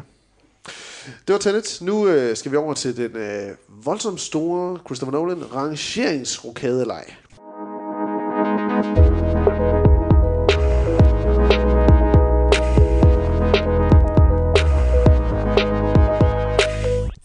mens, mens jeg så Tenet, og det var overraskende, at jeg havde så meget overskud til at tænke over det, men, jeg, øh, men jeg, jeg, jeg, jeg tænkte jo i forhold til, at vi skulle lave en rangering, så tænkte jeg, jamen, hvor er Tenet henne så? Øh, den minder jo meget om Inception, ikke? Sådan rent øh, konceptuelt. Men den minder også lidt om Dark Knight Rises i forhold til, at det, det hele smuldrer lidt på en eller anden måde. Øh, så jeg tænkte, noget af det, der er irriterende ved at skulle lave øh, vores øh, rangering, det er, at det bliver meget sådan de samme film, vi har i bunden, og meget de samme film, vi måske har i toppen. Øhm, og derfor kunne jeg godt tænke mig at gøre det en lille smule mere spændende ved at, at, at lave det koncept, hvor man i stedet for at bare tage den fra den værste først, og så arbejde sig op til toppen, hvor Øh, vi nok bare har, har de samme tre, tre film, eller et eller andet den stil. Måske. Måske. Øhm, så at vi ligesom laver en, øh, en tenet og bevæger os både forlæns og baglæns gennem vores rangering. Ved så at starte med øh, film, altså den ligger på vores plads nummer 6, altså den film, der er hans øh, mellembedste, hvis man kan sige det på. Den ligger lige midt imellem. øh, Midterste, 6. pladsen. Lige præcis 6. pladsen, ja.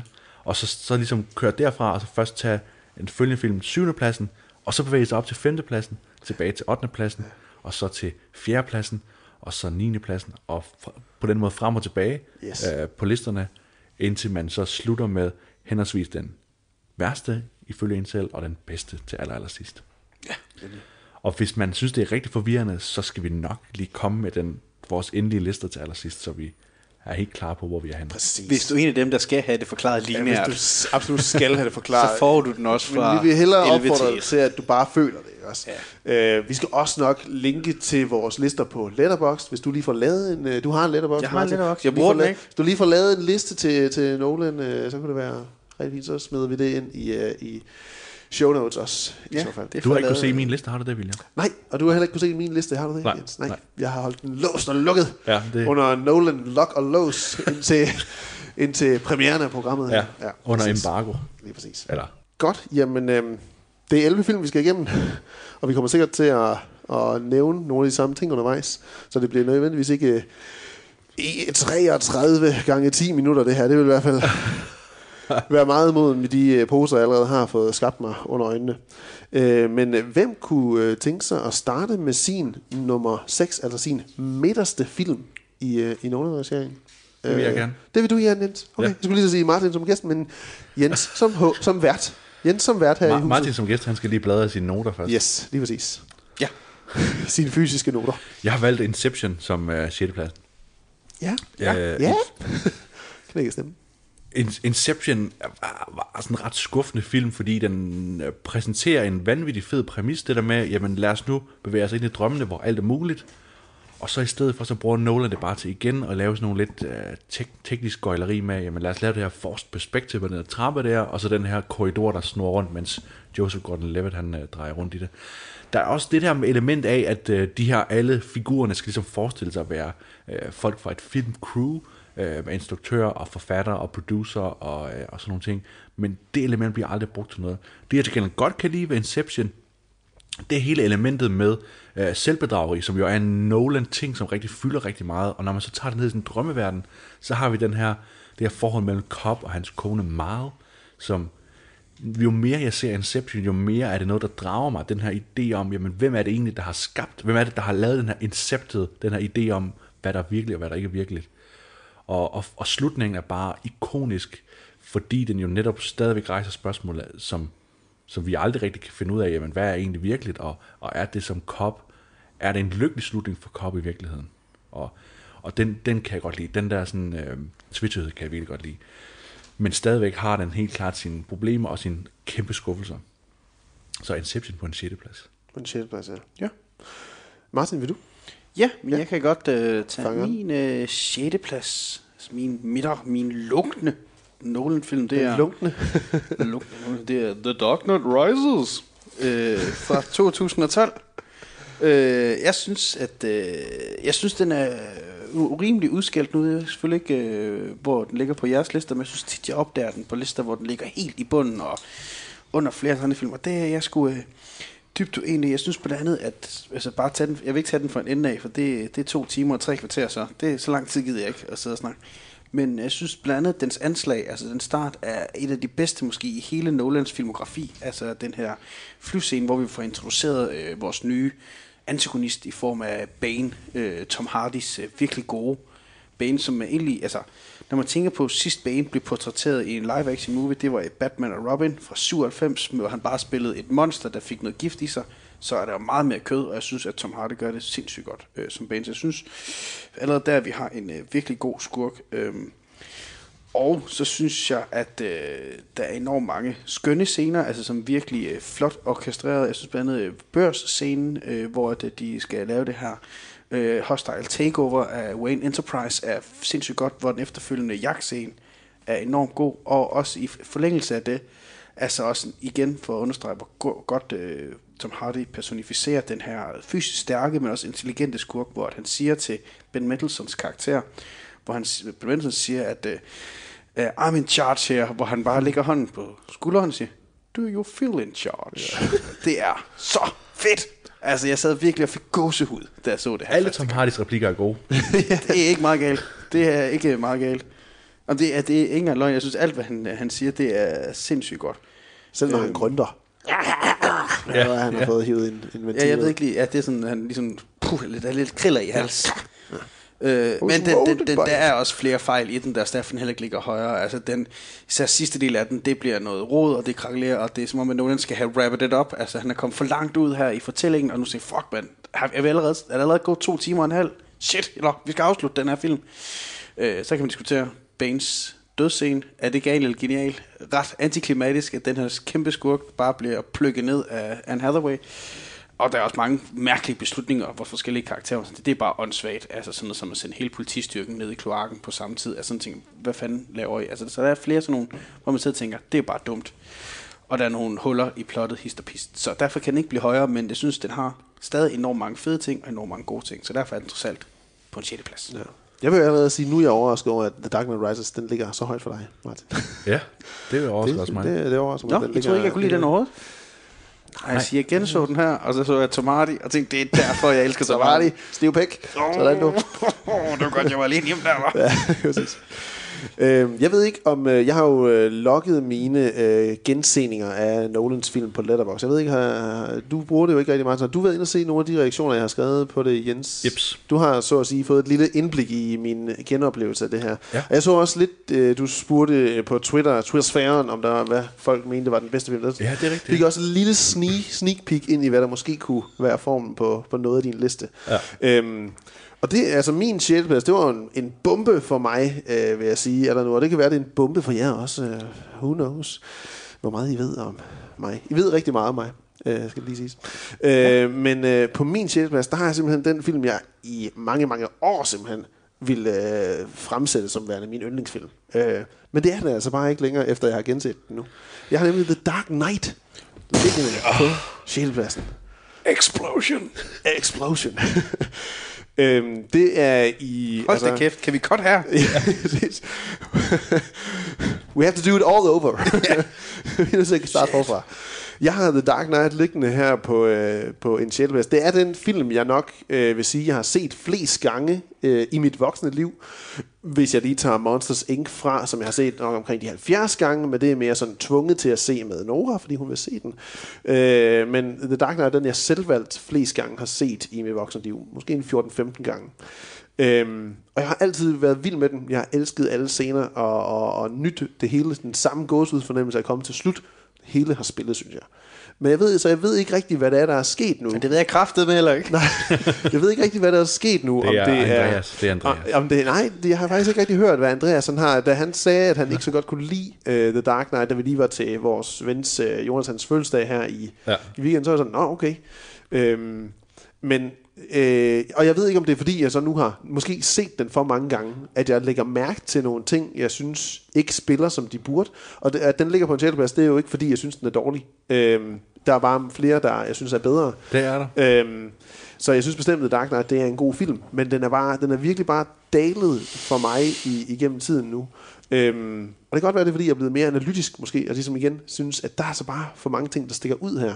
Men hvilke ting er det? Hvilke ting er det så? Ja, lige præcis. Du sidder Hvilke bare og siger, at der er ting. Ja, men der er ting. Der er ting. ting. Tell it. Og, og ting, det... Jamen, jeg vil ikke spoil. Og det skal jo lige siges, at de her film, dem spoiler vi altså Det bare. Ja, Ja, ja, dem spoiler vi bare øh, i, i fri. For fuld smadret. Jeg, jeg synes, introsekvensen, ligesom ved The Dark Knight Rises, er, er imponerende flot. Og jeg synes også, at øh, Nolan der viser, at han har taget nærmest sådan en kvantespring for de foregående film, han lavede der. Altså øh, The Prestige og, og Memento og Insomnia, i måden han bare bruger kameraet på. Altså det er nogle meget mere dynamiske kamerabevægelser, han laver, og kamerapositioner, øh, positioner, vi får. Og det kommer virkelig til udtryk, særligt i introsekvensen, men også med den her meget flotte ja, øh, hvad hedder det, øh, car chase øh, scene mellem Jokeren og, og Batman og, og Harvey Dent, som er ligesom i midten af det hele, og hele den her lastbil, der flipper over. Nogle flotte, flotte actionsekvenser undervejs.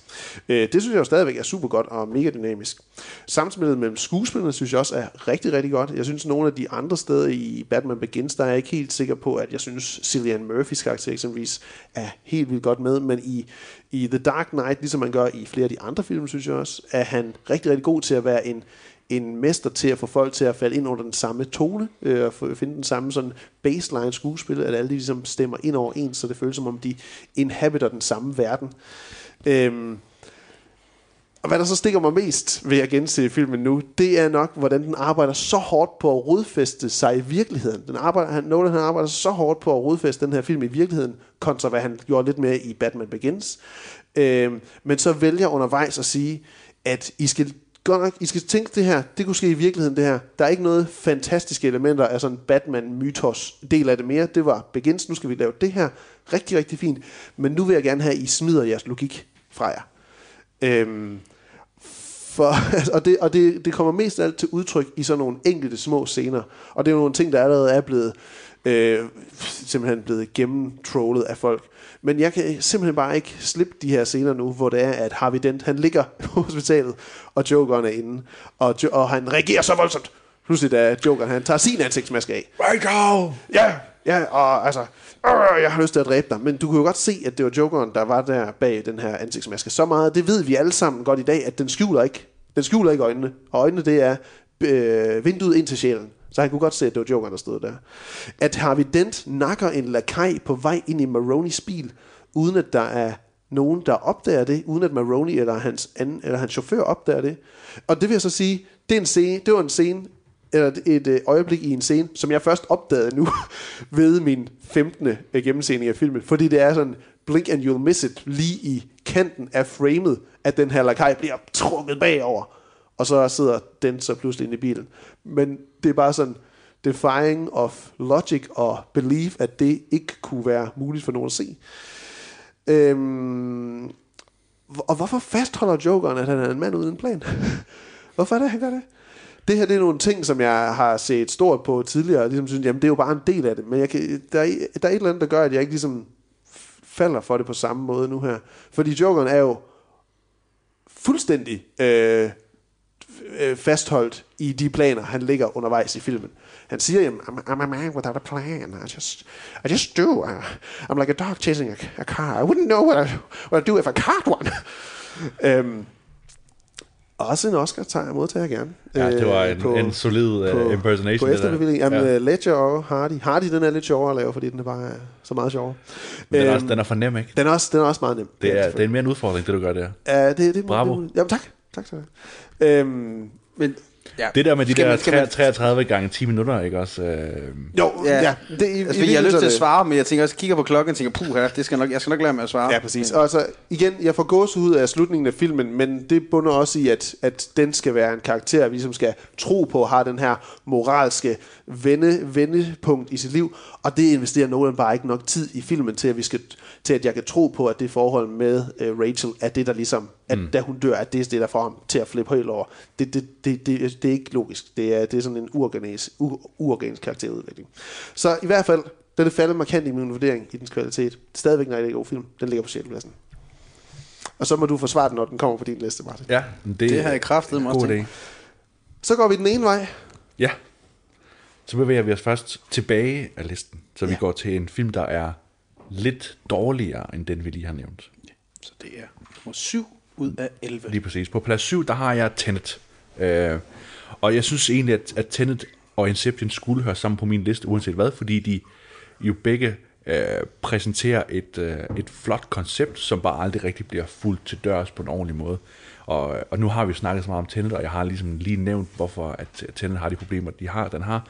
Så jeg vil ikke sige så meget mere, end at, øh, end at Tenet jo vinder over de andre film på, øh, på listen, som ligger under, ved at have ambitionerne for at lave noget, øh, noget vildere end bare noget, der er flot. Men bortset fra det, så synes jeg ikke, at, at Tenet er, øh, er sådan den, den helt vilde film. Der, der har han, Nolan ligesom vildt, vist, at han godt kan håndtere nogle, nogle fede koncepter, samtidig med, at det ikke går ud over historien, som det gør i Tenet.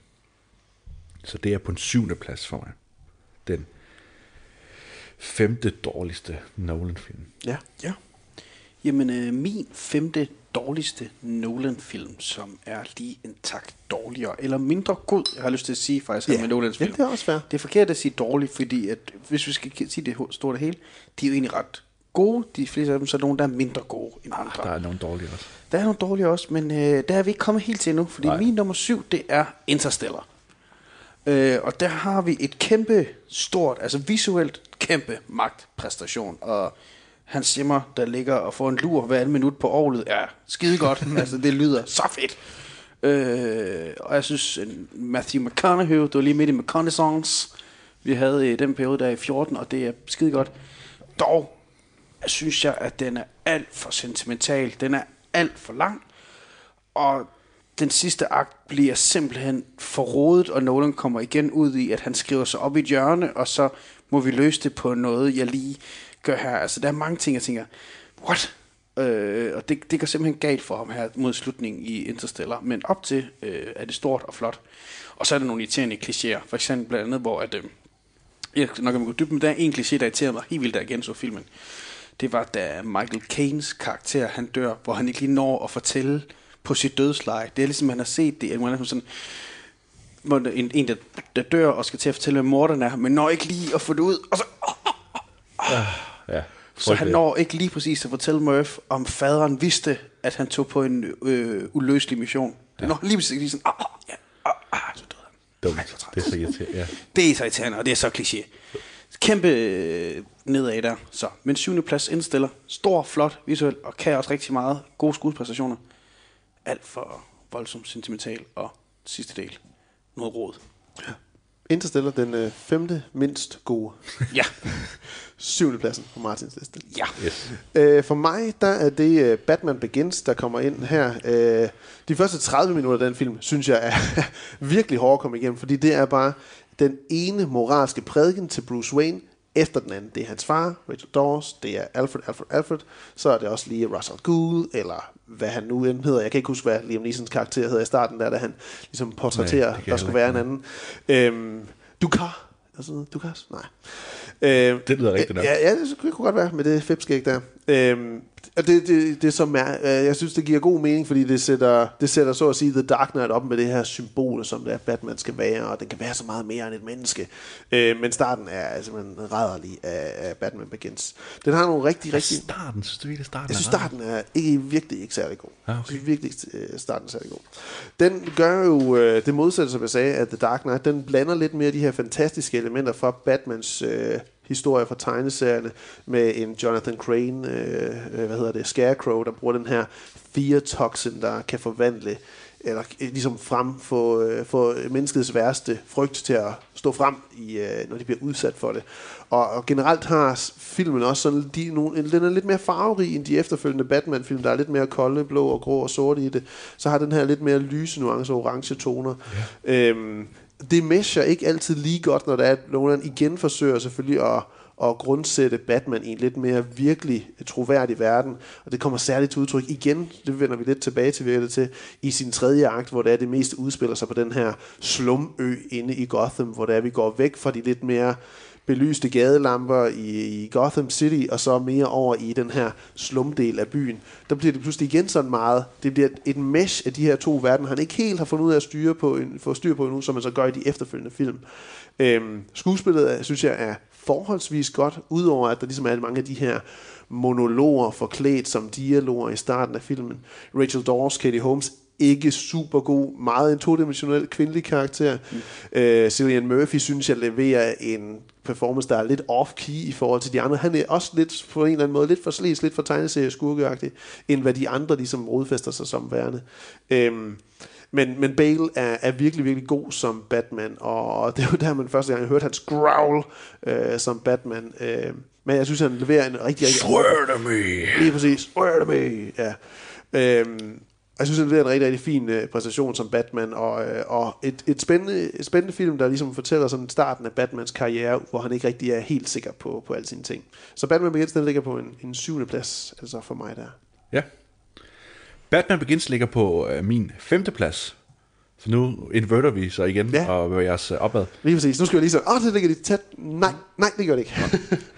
Så det er altså for mig den øh, femte bedste øh, Nolans film. Yes. Øhm, jeg synes, øh, øh, Batman Begins er måske den bedste superhero origin fortælling øh, tæt på sammen med Sam Raimis første Spider-Man-film. Altså den måde, den måde, som det bliver glattet ud, og alt er sådan helt nøje fortalt med, hvordan øh, Bruce Wayne realistisk bliver til den her lidt bizarre øh, hævner i Gotham. Og, og vi får hele tiden bygget lag på lag, bitte små sekvenser, som bare bygger frem til, at nu er han øh, Gothams hævner, og han og, og det er så vildt, at Christopher Nolan, han ligesom tager det til sig og gør, øh, og tager det som, hvad hedder det, øh, Tim Burton gjorde, og det som, øh, øh, hvad hedder ham der lige er død? Øh, Joel Schumacher. Joel Schumacher, det som de har gjort med Batman, og så siger nu prøver jeg at køre den straight, men samtidig bevarer han også bare rigtig meget øh, morskab og rigtig meget, altså de, alle de her sekvenser, hvor man ligesom følger øh, Bruce Wayne sammen med Lucius Fox, og man har de her nærmest Q-agtige sekvenser, og den her, den her ene replik, hvor man, altså man, jeg får gåsehud hver eneste gang, jeg hører det, hvor Jens siger, does it come in black? Og så ved man bare, hvor vi er på vej hen, ikke? Ja. Og så er vi frem til uh, den nye Batmobil. Alt, jeg synes bare, det spiller sindssygt godt. Lige op til øh, den sidste akt af filmen, hvor at det hele bliver sådan en lille smule undervældende, og uh, Ra's al Ghul vender tilbage, og det er sådan lidt et, et cop-out, at Liam Neeson skal spille den her uh, asiatiske figur, og, og Cillian Murphy, sådan ene, sådan, den eneste rigtig tegneserieagtige skurk, bliver sådan lidt, man kan ikke helt finde ud af at få det inkorporeret, fordi det er trods alt stadigvæk en rimelig troværdig Gotham, vi er i, så, så den her figur kan ikke rigtig matche op med, med Batman, som jo kan slå på tæven, ikke? På Han får, øh, får han ikke Wilhelm-skridet, da han ligesom exiter filmen på en eller anden måde? Jo, jo, det er sådan en... Altså, som jeg husker, så han er på, ligesom på en hest lige pludselig, Ja, og så rider han bare væk, ikke? Ja. Øh, Og det er sådan set det.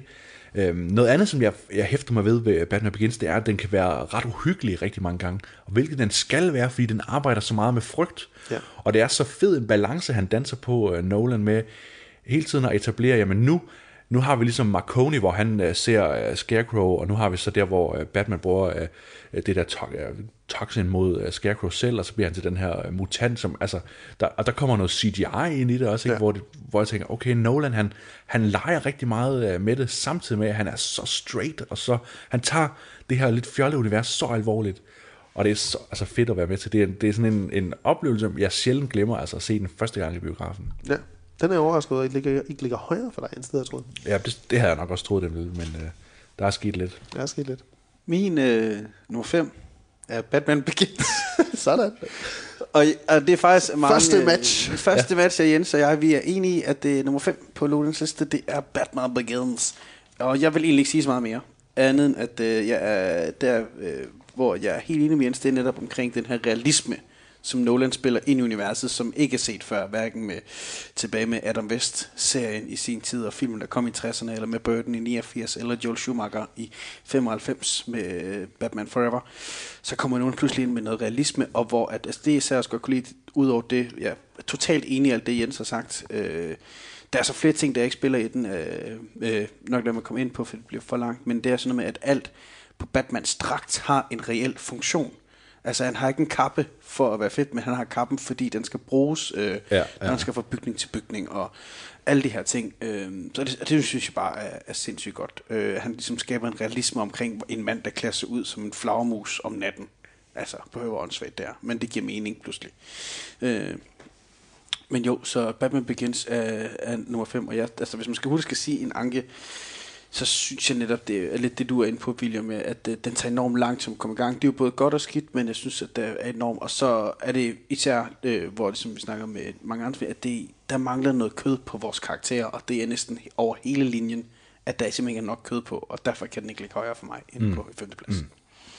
En film, hvor der bestemt heller ikke er særlig meget kød på karaktererne, det er på min øh, femteplads, men den er til gengæld super, super underholdende. Det er nemlig Inception, som jeg har liggende der. Øh, og det, den, den overrasker mig lidt, da jeg genså den her nu, fordi jeg synes faktisk, det virker som den film, hvor Nolan lader til at have mest sjov med at lave den film, han så har lavet her, kontra alle sine andre film, som han sikkert har haft det fint med. Men her der lader det til, at han har mere hvad skal man sige, humor øh, i manuskriptet, øh, castet, der er flere karakterer, der bliver inviteret til at levere nogle lidt mere humoristiske øh, portrætteringer, særligt Joseph Gordon-Levitt og Tom Hardy som, som Eames, og nu kan jeg ikke huske, hvad Levitts lidt mere ligegyldige uh, straight man karakter hedder undervejs. Øh, men det er en film, der har lidt mere charme på sig, end særligt de foregående film, Nolan havde lavet på daværende tidspunkt. Det er også den på daværende tidspunkt flotteste Nolan-film, vil jeg sige. Også den, hvor han leger mest med mediet.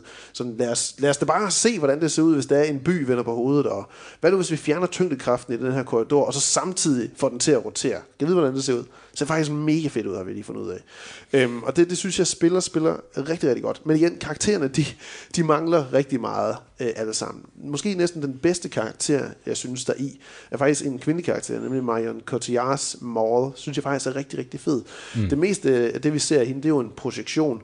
Øhm, men vi ser også nogle enkelte flashback-scener, hvor vi får den her fortvivlelse og fortabelse, hun har over at skulle acceptere, at den verden, hun nu befinder sig i, om den, kan den være virkelig for al den tid, hun har brugt inde i, i en drømmeverden. Men når vi så ser projektionen, så er hun, og der er hun sårbar, og så ser vi projektionen, der er hun nærmest sådan intimiderende og en truende presence, men samtidig også for, forførende. Så jeg synes, Cotillard, hun gør utrolig meget med en ret svær karakter at spille. Øhm, så altså, den, den kunne jeg øh, bedre lide, end jeg egentlig kunne huske den. Det er en film, der har fået rigtig meget hate, fordi den ligesom blev sådan overanalyseret på en eller anden måde under, igennem sin levetid. Og kan faktisk også ret godt lide Hans Simmers score heri, fordi han gør lidt noget andet, end han gør i, i Batman-filmene. Øh, det, er ikke så, det er ikke lige så tungt. Der er stadigvæk den her, wow, men den bliver lidt mere lejende og, og letfølt og elektronisk. Øh, lidt ligesom filmen er lidt mere let end, øh, i hvert fald lidt mere sådan den er lidt mere flydende afsted i på en, øh, på en hvad skal man sige, jeg, jeg, jeg, det jeg prøver at sige er, igen, Nolan føler som om han har rigtig, rigtig meget sjov med at lave den her film. Så Inception, den ligger på min femte plads, må det så være. Ja. Så bevæger vi os øh, mod de dårlige, den dårlige ende igen. Øh, og min øh, fjerde dårligste Christopher Nolan-film, det er øh, Dunkirk. Altså på en 8. plads. Øh, jeg så Dunkirk to gange i biografen, og den ene gang var jo med dig, Martin, og, ja. øh, og din skønne lillebror. Ikke? Øh, og jeg tror, jeg falder i søvn faktisk undervejs, øh, mens vi ser den. Øh, og det, jeg hader, jeg hader, når jeg anmelder, de ligesom bruger det der med, at de falder i søvn som et, en kriterie for, om en film egentlig er spændende og sådan noget. Øh, jeg tror også, problemet ved Dunkirk, det er, at jeg sidder i, i for lang tid og tænker, jamen jeg skal jo synes, den er god, fordi det er Christopher Nolan, og det er så flot, og det er bare så imponerende, at han kan gøre det der med at spænde kamera fast på et gammelt fly, og så flyve rundt. Og så er det sådan tre forskellige historier med forskellige tidshorisonter, og ej, var det bare godt. Men der er bare ikke noget sådan øh, tematik, der er ikke, jeg, jeg, jeg har svært ved at sådan rent faktisk at, at fange noget reelt, jeg kan få ud af, af Dunkirk. Øhm, og på trods af det, så er der alligevel nogle, nogle, sådan, nogle ret fede ting, og nogle, nogle dygtige sku, altså nogle ret fine skuespilspræstationer, øh, blandt andet fra Mike Rylance, ikke, og hvad hedder han, øh, øh, Barry øh, Keogh, er det det, hedder? Ja. Og, Ja, øh, og også Harry Styles og alle mennesker øh, laver noget ret fint i den her øh, Dunkirk. Men på trods af det, så, så, øh, så virker det som om, at det er den, der er nærmest mest tandløs, men også mest ufarlig. Øh, hvor at der er nogle af dem, der, der er dårligere, som, som rammer lidt mere ved siden af. Ja, spændende. Jamen, øh, min nummer 8, det kan jeg gøre ret hurtigt. Det er Tenet. Øh, jeg har liggende rundt rundt der. Den har vi været ret meget ind på. Mm-hmm. Godt fortalt. Stor, flot, øh, ambitiøs, øh, men bliver rodet og øh, ikke ordentligt fortalt, og nogle karakterer, der mangler noget kød. Og en dårlig skurk. Dårlig skurk. dårlig skurk. Jeg har også Tenet liggende derpå. Øh, Den hoppede lige derop, øh, byttet med en anden, en anden, øh, anden film. Og vi har snakket om det. Øh, Jeg tænker ikke, jeg vil sige mere end det er faktisk øh, Tenet. Også min 8. plads. Så bevæger vi os op i den øh, gode ende. Og, og øh, på min øh, fjerde plads, som den fjerde bedste Christopher Nolan-film, der har jeg The Dark Knight Rises. Uh. What? Sådan, Jens. Jeg tror, jeg tror igen, altså, øh, når jeg ser, når jeg ser filmen, jeg, jeg kan se alle fejlene, jeg kan se alle problemerne, øh, men jeg kan bare ikke lade være med at, at, at holde af det projekt, han har haft, uh, Nolan, med at, at tage sådan en, en, en helt sådan øh, obskur, ikke en obskur, men altså tage sådan en helt obskur reference i at bruge det her øh, store værk øh, A Tale of Two Cities øh, af Charles Dickens, mm. og ligesom bruge det som, som springpunkt til at fortælle om øh, The One Percent og øh, hele den her metaforiske øh, rising af hvordan øh, Selina Kyle, hun bare gerne vil øh, være, være sig selv i, øh, i et højeste tur, og hvordan øh, Bane bliver det her symbol, altså bliver den her øh, ekstreme version af Bruce Wayne, at Bane bliver den her sådan helt kompromilløse Bruce Wayne, der bare vil have retfærdighed for enhver pris, ikke? Og, og, og tager den sådan længere ud, end Batman selv vil gøre, hvor Batman jo har nogle klare principper om, at det er så langt, vi, vi kører retfærdighed, hvor Bane så siger, at vi skal have den helt til max, vi skal ligesom have sørget for, at, øh, at den her forskel er på Gotham, og det er symbol, som Gotham er. Gotham er jo i The Dark Knight Rises New York, ikke symbolet på kapitalisme, og stock exchange skal ligesom rives til bunden, og øh, der skal være fuldstændig anarki, før vi kan bygge et nyt samfund op, som er retfærdigt. Og, og, og sådan bare, bare det her billede af, altså det der er så fedt ved Nolan, det er, at han kan vise nogle figurer, som træffer en beslutning, som, øh, som gør en handling, der bare er altafgørende for, hvad der sker resten af, af historien. Og det er derfor, at mange af de her Batman-film, og mange af Nolans film, tror jeg, er så populære. Det er fordi, han mestrer meget mere end så mange andre at sige, her er beslutningen, og her er de lidt vilde og storslåede konsekvenser af den beslutning. Og en af de ting, det er så, at nu har vi brudt Bruce Wayne så meget ned, at han er bogstaveligt talt nede i, i hullet, og, og hele den her sådan fuldstændig anti sådan superhelte vision af det her hul, han så kravler op af, og vi har de her, øh, der skrå, skråler på ham. Der er noget virkelig opløftende og ekstremt opbyggende over det, som bare er, er så rent, og har ikke noget med Batman at gøre, men, men alligevel bliver sat i, øh, i den her situation, der gør, at han bare, nu har han fortjent at vinde over Bane, som i hele, som i flere timer, nærmest to timer, har Bane bare brudt ham ned, og så har han ligesom bygget sig selv op, og nu kan han så, fordi han har gjort det samme, som Bane gjorde, eller som, skulle have, som han skulle have gjort, så kan han så ligesom besejre Bane til sidst. Og så er der det her med slutningen, hvor at den er måske federe, jeg synes, den er måske federe at se, hvis man tænker, at øh, Bruce Wayne jo ikke overlever den her eksplosion, men bare er død, og det er Alfreds sådan, øh, drømmevision, vi ser til sidst. Øhm, jeg tror, at det som Nolan kunne have gjort med Dark Knight Rises, det var, at han kunne have gjort, hvis han har gjort bare en lille smule mere ud af at, at fortælle en, en historie om Bruce Wayne, hvor meget smerte det forvolder Bruce Wayne at være Batman, så ville det være mere fortjent med en slutning, med den her lykkelige slutning, hvor han endelig får lov til ikke at være Batman længere. Øhm, det får vi desværre ikke, men, men det vi så har tilbage er alligevel sådan en, en, en ret uperfekt øhm, approximering af noget af det bedste, der overhovedet kunne være lavet omkring Batman. Øh, og det synes jeg er, er mega fedt. Jeg, jeg, jeg græd i biografen, der hvor Alfred han står ved gravstenene og kigger på Thomas mm. og Marthas gravsten siger, at han fejlede. Ej, fejlede jo. Ja, hvor han virkelig står og græder, og jeg, jeg græd med ham. Og det blev så antiklimatisk at have siddet og grædt, der, da jeg opdager på det torv i Italien. ja. Der har ikke været noget at græde over, mand. Han klarede den. Han fikset den fucking autopilot. Okay, jeg følte mig sådan lige, der spildte jeg bare tårer, uden nogen grund. Og det var, det, det var lidt ærgerligt, men, øhm, men ja, det var... Lad, lad mig hoppe videre til min fjerdeplads, fordi ja. i min fjerdeplads, så skal vi back in time. Vi skal helt tilbage til Memento, som jo er hans film nummer to på ranglisten, og det er nummer 4 i min rangliste af Nolan-film. Kort fortalt, så første gang jeg så Memento, der blev jeg fuldstændig blown away. Altså, det var en vanvittig god øh, fortælling, det her, og det var enormt pigerne og original måde at fortælle en historie på. Og, og jeg har også undret mig over siden, hvorfor han egentlig ikke har brugt Guy Pearce igen, for jeg synes faktisk, at det virker til, at det fungerer skide godt, det samarbejde mellem de to. Det er noget andet, men øhm, hvorom alting er, at jeg synes, det er en enormt god historie, og det er en god øh, film, og det er en film, der er blotter, og det er en film, hvor jeg savner, at nogen går tilbage til det, med at have fokus på indholdet i historien, frem for hvad han kan med det visuelle og det lydmæssige. Den skal mere tilbage til Memento-dagene, og væk fra Dunkirk øh, og Tenet øh, demonstrationerne, og Interstellar for sin skyld også. Øh. Men Memento, altså virkelig fantastisk fortælling om den her mand, der ikke har nogen korttidsudkommelse, der prøver at finde sin kones morter, og så bliver historien jo bare rullet ud, og hele aspektet med Sammy Jenkins, der får en twist og sådan noget lignende, den her forsikringsmand, han fortæller om, som, ja, det, det er en skøn, skøn, skøn, skøn film, og ja, Derfor en fjerdeplads. Tæt på top 3, vil jeg sige. Men den må nøjes med en fjerdeplads på min liste. Ja. Min fjerdeplads, det er den film, jeg havde glædet mig mest til at gense. Det er The Prestige, hvor Nolan han øh, sender handlingen tilbage til øh, en periode i 1890'erne og øh, rammerne omkring øh, en, øh, en duel mellem to duellerende øh, tryllekunstnere, spillet af Christian Bale og Hugh Jackman som Alfred Borden og øh, Anne Shear, eller The Great Dance Horn, øh, som han også går under navnet af, Hugh Jackmans karakter. Øhm, og det er en, en, øh, den flotteste film, øh, vil jeg sige, af de film, som Wally Fister han, øh, han, han skød undervejs.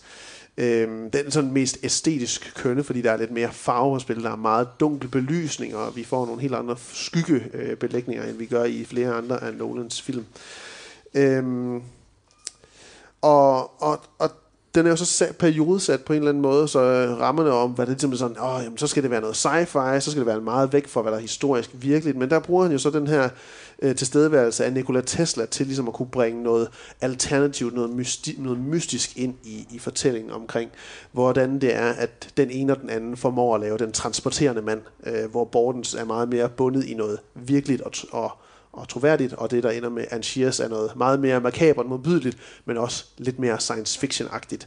Øhm, det bliver en utrolig spændende sådan øh, opstilling af to forskellige udgangspunkter, de her to mænd har, hvor den ene er Øhm, hvad har jeg skrevet her? Jeg har skrevet, at Borden han er en, en tryllekunstner, der offrer hele sit liv sammen med sin tvillingebror jo, øh, for et enkelt trick, øh, men som, imod, som til slut ser, hvordan han har fejlet med sin livsførelse, og hvordan han selv var, var skyldig i øh, sin, den ene kones død, Sarahs død, spillet af Rebecca Hall, øh, og hvordan hun blev, på sin måde blev gaslightet til at, at fuldstændig være, ja, altså hun anede ikke, hvad der foregik i hendes liv. Jo. Øh, og tvillingerne, de indser så deres vej til slut, hvor Anshir er mere en, der offrer sin menneskelighed for hævn og besættelse, og ikke indser sin fejl. Øh, fordi for ham, der handlede alt lige til sidst om bare at være the greatest showman. Ja. Pun intended. Skulle lige have den med. It's all connected. Det var, det var bare det, der var hovedpointen for Anshir. Han ville bare være the greatest showman. Øhm, men hver karakter har sin øh, egen charme, og Bale og Jackman synes jeg har en virkelig, virkelig god kemi, øh, når det er, de får scener sammen.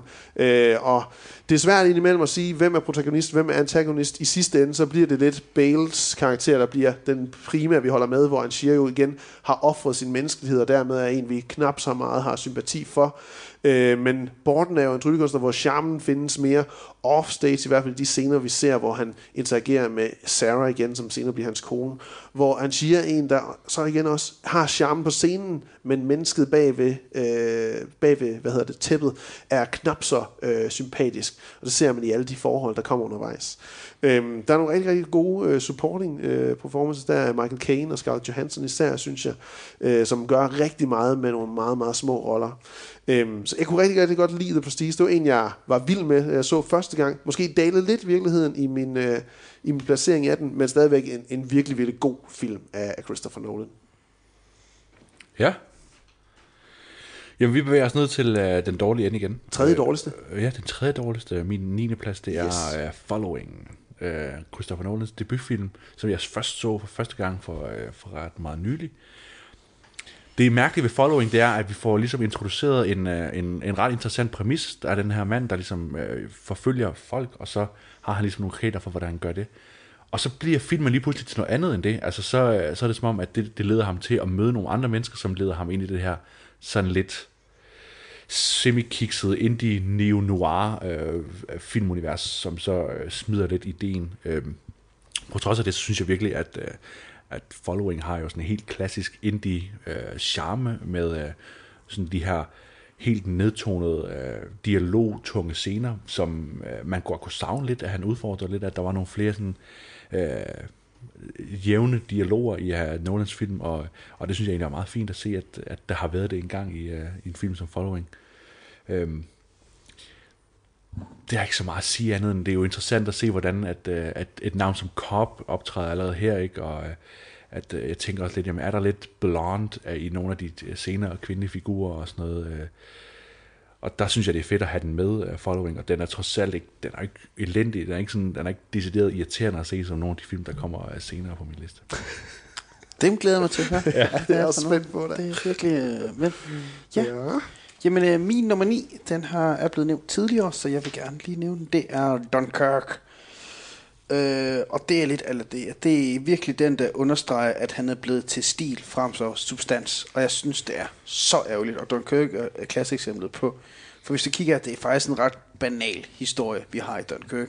Men Nolan gør det lidt interessant, for han leger lidt med tid, og der er et par gode præstationer, hist og pist. Og man kan være dansk lærer overanalysere og sige, er det virkelig en fortælling omkring, hvordan mennesker reagerer forskelligt i ekstreme situationer, og der bliver også lagt vægt på, om de kan jo faktisk se hjemmet, men er alligevel i usikkerheden. Så er det en fortælling om, at der er kort afstand mellem sikkerhed og kaos. Jeg tror ikke, det er det, han vil fortælle. Det jeg tror det er mig, der overanalyserer. Men det kan være, hvis vi endelig skal give det lidt gas.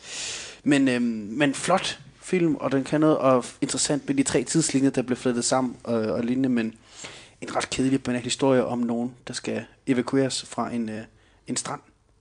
For godt fortalt. Dunkirk.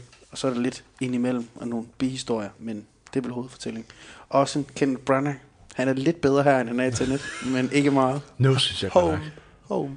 Ja. ja. Øh, jeg på min 9. plads, der har jeg The Dark Knight Rises. Og den, øh, den føler jeg som værende filmen, hvor det er Nolan, han mister grebet omkring materialet.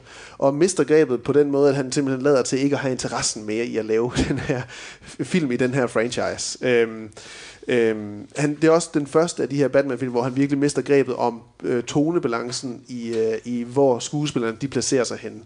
Øhm, Hathaway, Bale gør lidt det samme, som han har gjort i de foregående film, og det er rigtig, rigtig fint. Øh, Michael Caine, synes jeg, er endnu er absolut bedst i The Dark Knight, men det er også der, hvor han har mest med, og har mest, med, og mest at gøre, og flest interaktioner. Han er en tudprins i Rises, ikke? I Trude, der er han lidt en tudeprins, og en, der ligesom bare er the bearer of bad news, og så er han ligesom væk derfra.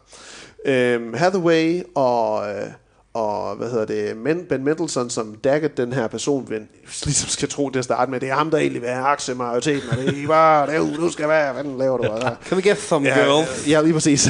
En klassisk Ben Mendelsohn skurk. Øhm, de, øh, de, de bliver igen sådan lidt den her cartoonish version af, af nogle øh, karakterer i en verden, vi skal tro er virkelig og reel. Og det stemmer ikke så godt overens. Jeg synes egentlig, Hathaway, hun gør det ret godt som Catwoman, men det, det, det mesher ikke så godt med, med de andre performances. Og så er der så Tom Hardy, som bare aner ikke, hvad det er, at han laver. Altså, jeg, jeg har ingen idé om, hvad det er, han forsøger at prøve Hvad på at gøre her. Overhovedet ikke. Hans præstation som Bane fik mig mest af alt til at tænke på en skurk, der hørte til i Fantastic Four-filmene tilbage i nullerne. Øh, han forsøger at indføre en eller anden form for Shakespearesk nuance til banen, øh, og det, det, det rammer overhovedet ikke. Det spiller overhovedet ikke. Hans varierende stemmeføring undervejs i det hele, det gør det også bare endnu værre at lytte på, når det er, han skal stå og komme med de her meget, meget statement-agtige ting, som han har lyst til at fortælle undervejs. Og der Det er så fedt. Der er i virkeligheden rigtig, rigtig rigtig godt. mange dialoger, øh, mange statements eller monologer, som bliver forklædt som dialoger i The Dark Knight Rises. Hvor det er, at vi har to karakterer, der møder supposedly i går så en interagerer, men hvor den ene karakter egentlig mest af alt bare lige skal komme med et statement, en moralsk demonstration, eller en eller anden ting, som det er vigtigt, den anden bare lige skal høre, fordi at nu skal vi lige have det moralske kompas øh, sporet øh, tunet ind. Det er, når Blake møder Bruce, øh, det er, når Blake skal snakke med Jim Gordon, det er, når Bruce og Selina, de danser og står og snakker her, you fear I, like uh, when the rest of us and og så videre. Ja. Øhm, og, og egentlig også hver gang Bane åbner munden, som jeg lige sagde, der er et eller andet, der skal, stå, der skal stadfæstes i granit og med en maske bag. Øhm, og det, det, det, det rammer overhovedet ikke. Øhm, jeg kunne faktisk rigtig godt lide filmen første gang, jeg så den, men det var nok sådan en følelse af sådan en excitement og glæde sig til at se, hvordan slutter det her, hvordan bliver det overhovedet rundet af. Og så er det bare, da jeg så, så tog jeg ind og så den i biografen igen, og så allerede der så faldt den lidt. Og nu her, der er den, der er den faldet rigtig, rigtig meget. Jeg synes, den var endnu værre, end jeg huskede det, og, øh, og, og jeg var bestemt ikke, øh, jeg var bestemt ikke med på, på hvad det er, der, der sker i den film her. En karakter som Blake også, øh, det, var, det var som godt level. Han er sådan en, der er så uorganisk træder ind i plottet, ved bare at være den, altså en betjent, der ligesom går op og så, don't you know, wanna know who it is, og okay, nu, nu du, du, du bare, du er højre hånd nu.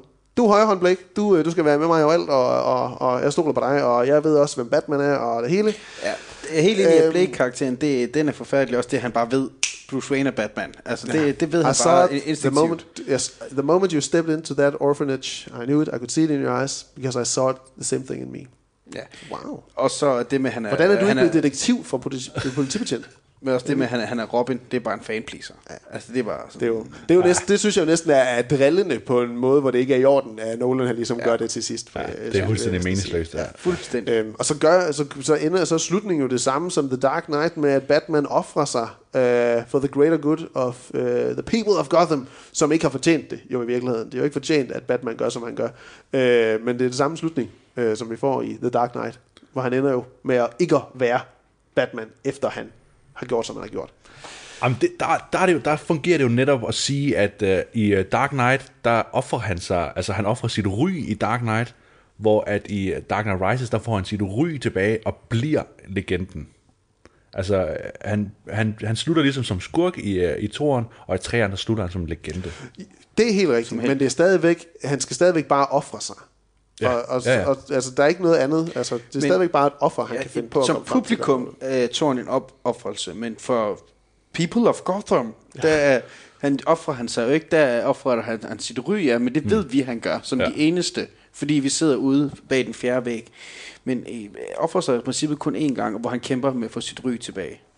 Så det er mere ideen øh, om sit ry i Thorn, hvor det er reel opoffrelse. Altså det er lidt næsten helt messias-agtig øh, situation, han kører i træerne der, Nolan. Jeg vil sige, det er ikke det er perfekt, men jeg er den eneste, der gerne vil have set den oprindelige træer. Jo da. Der snakker om Langt hellere, her- langt hellere have set den. Ja, med. Heath Ledger også. Ja, der, præcis. Som Jokeren igen. Hold kæft, Jeg det vil jeg gerne langt hellere have set den. Men det er i hvert fald min nummer 9. Ja. Dark Rises. Ja, og det skulle du have lov til. Det, du, du må tage så det er meget først, fucking det fejl, først, du har lyst det er til. først nu begynder, når vi kommer i hver sin ende, vi begynder så at sige, "Ej, nu, nu er jeg altså lige nødt til at kommentere lidt her. Ja, ja, det- det til kunne jeg- komme det kunne ikke lade stå hen. Nødt til at komme med en lille en her. Øhm, Så skal vi den anden vej. Ja. Op til nummer 3. Nummer tre, og der har jeg uh, Memento. Øhm, mem, altså Memento er jo øh, på mange måder en, en sådan et perfekt øh, lille, lille stykke filmkunst. Øh, sådan ideen er bare så vild at se udfolde sig. Hver eneste gang, at jeg ser den, så tænker jeg bare, hvor er det sindssygt, at det fungerer, og hvor er det overraskende nemt at følge med. Øh, den måde, som det er klippet sammen på, og den måde, som vi lige får øh, starten af scenen igen, så vi lige er med på, okay, det er her, hvor scenen slutter, og så går vi videre til, til næste, som så går tilbage i fortællingen. Jeg synes, det er så, øh, så sindssygt, og, og jeg kan, man kan bare ikke understate, hvor, hvor stort et geni jeg tror, at øh, Jonathan Nolan er, fordi det var ham, der har skrevet øh, præmissen til øh, filmen, ikke? Øh, Memento Mori, den her novelle, som William øh, nævner i starten af podcasten.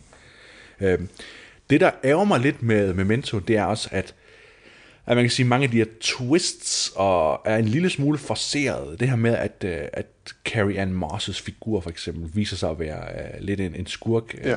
undervejs. Det er sådan lidt, lidt kunstigt, fordi hun, hendes skuespil er så, øh, så, så skiftende. Altså der er ikke, normalt, når vi ser de her twists og sådan noget, så vil vi få en lille smule, en lille smule tvivl på, jamen, hvad er hendes uh, intention, men når man ser det, så, så tænker man, at det her det bliver spillet bare for at narme mig. Altså den måde, som øh, hun spiller her, der tror jeg, at hun bare er, er helt ren i, i, i sit hjerte, ikke? og så lige pludselig så skifter hun bare, og så ved man, at hun er ond, ikke? og så bliver det meget sådan kunstigt, at hun ligesom fuldstændig øh, fodrer seeren med ske, og ligesom siger, jamen jeg kommer til at manipulere dig, jeg kommer til at være din lover, øh, for ligesom at, at manipulere dig, og det synes jeg måske ikke fungerer, når man har set det nok, og så har ligesom tænkt over det, jamen så, så, så er karakteren ikke helt troværdig.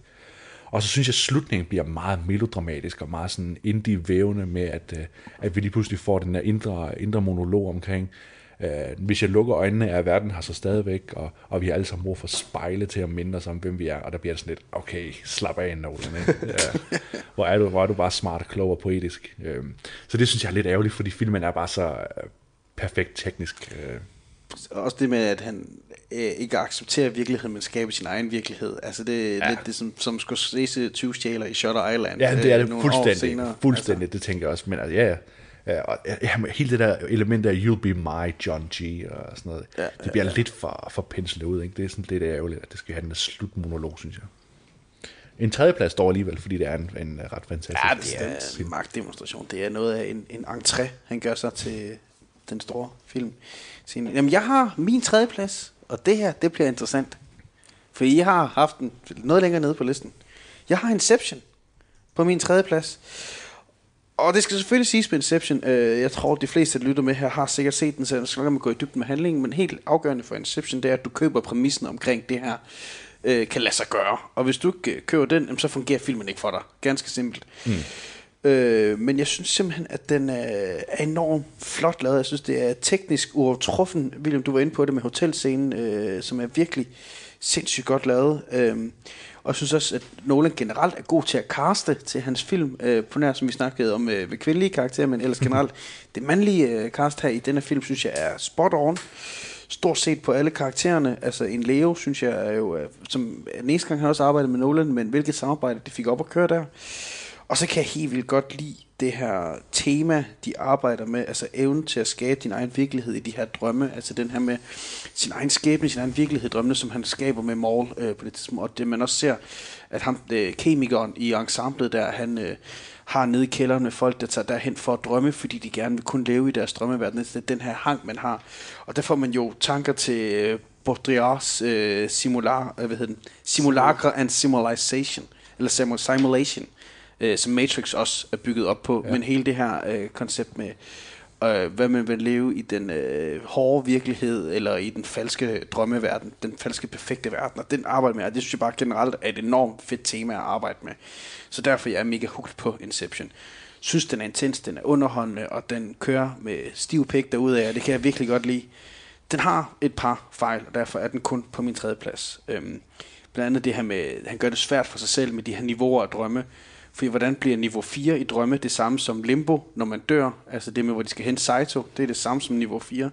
Er limbo bare et næste skridt? Altså han bliver det svært for sig selv, og hvorfor kommer øh, Adriane, altså Ellen Page, ikke i et limbo, da hun begår selvmord i niveau 4? Altså der er sådan flere forskellige ting i den, hvor han siger, du gør det svært for dig selv, Nolan, og du bryder dine egne regler. Så derfor kan den ikke blive højere nummer 3. Men ellers, skøn film.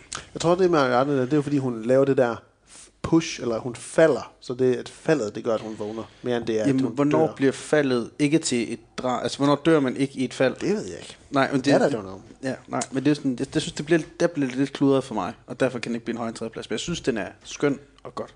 Og af den grund er du ude af drømmen. Hvad siger du? Og af den grund er du ude af drømmen. Og den der er ude, ja. Ud af drømmen, ja. ja.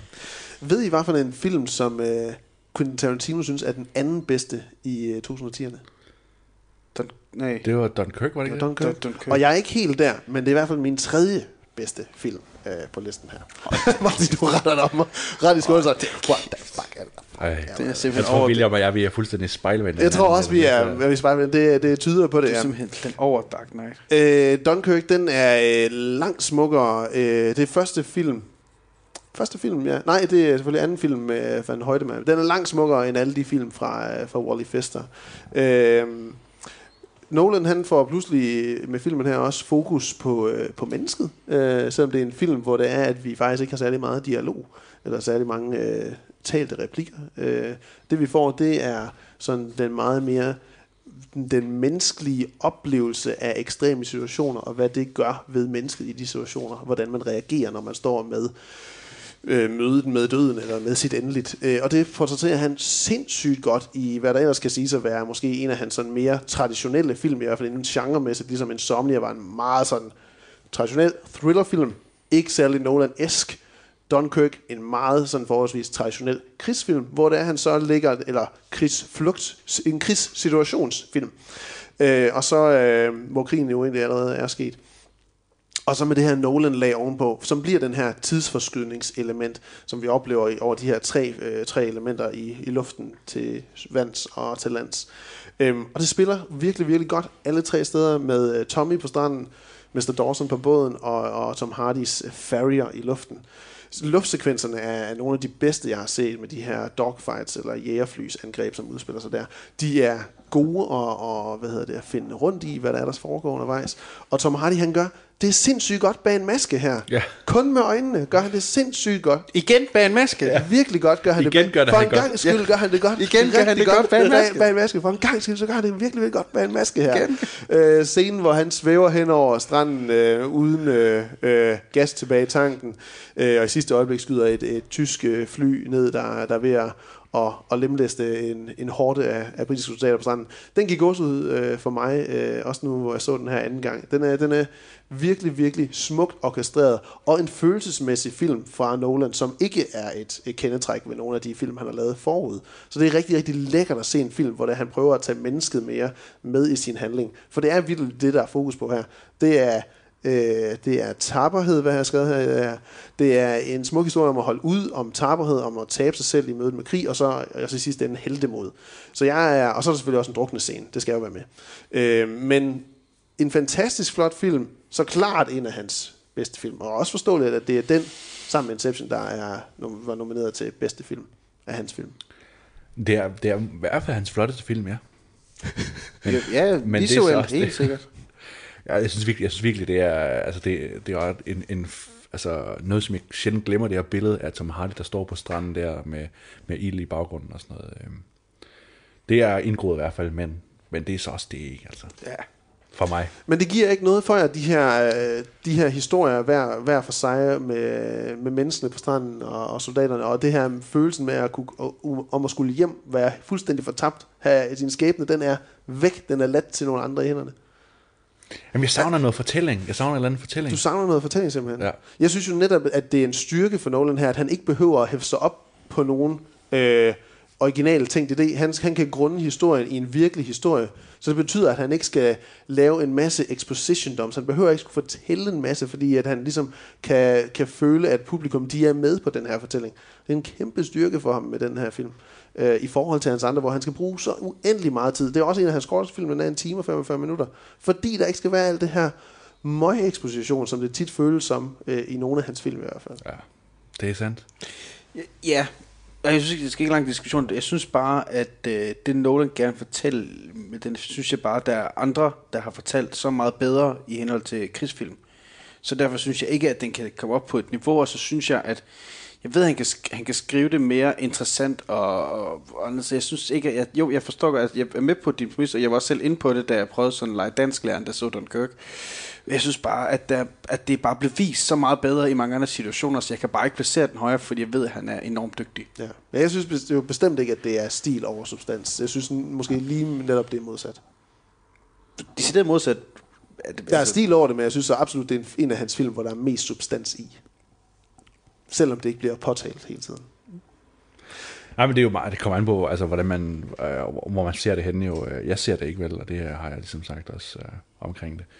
Øh, Den anden dårligste film. Den anden dårligste film, nu? det er øh, Insomnia, for mit vedkommende. Øhm, jeg kan godt forstå jo det fede ved Insomnia, øhm, og jeg synes, der er, der er, noget, der er noget lækkert ved øh, at ligesom have den her, den her tematik omkring, øh, Øh, her er en mand, der ligesom skal leve med, øh, og, og ligesom være, gå lidt på kompromis med sin etik, og, og hvad vil det egentlig sige, det der med at, at, at være lovens lange arm, og så stadigvæk prøve at, øh, at, at gøre det rigtige, men samtidig ligesom justere det lidt undervejs.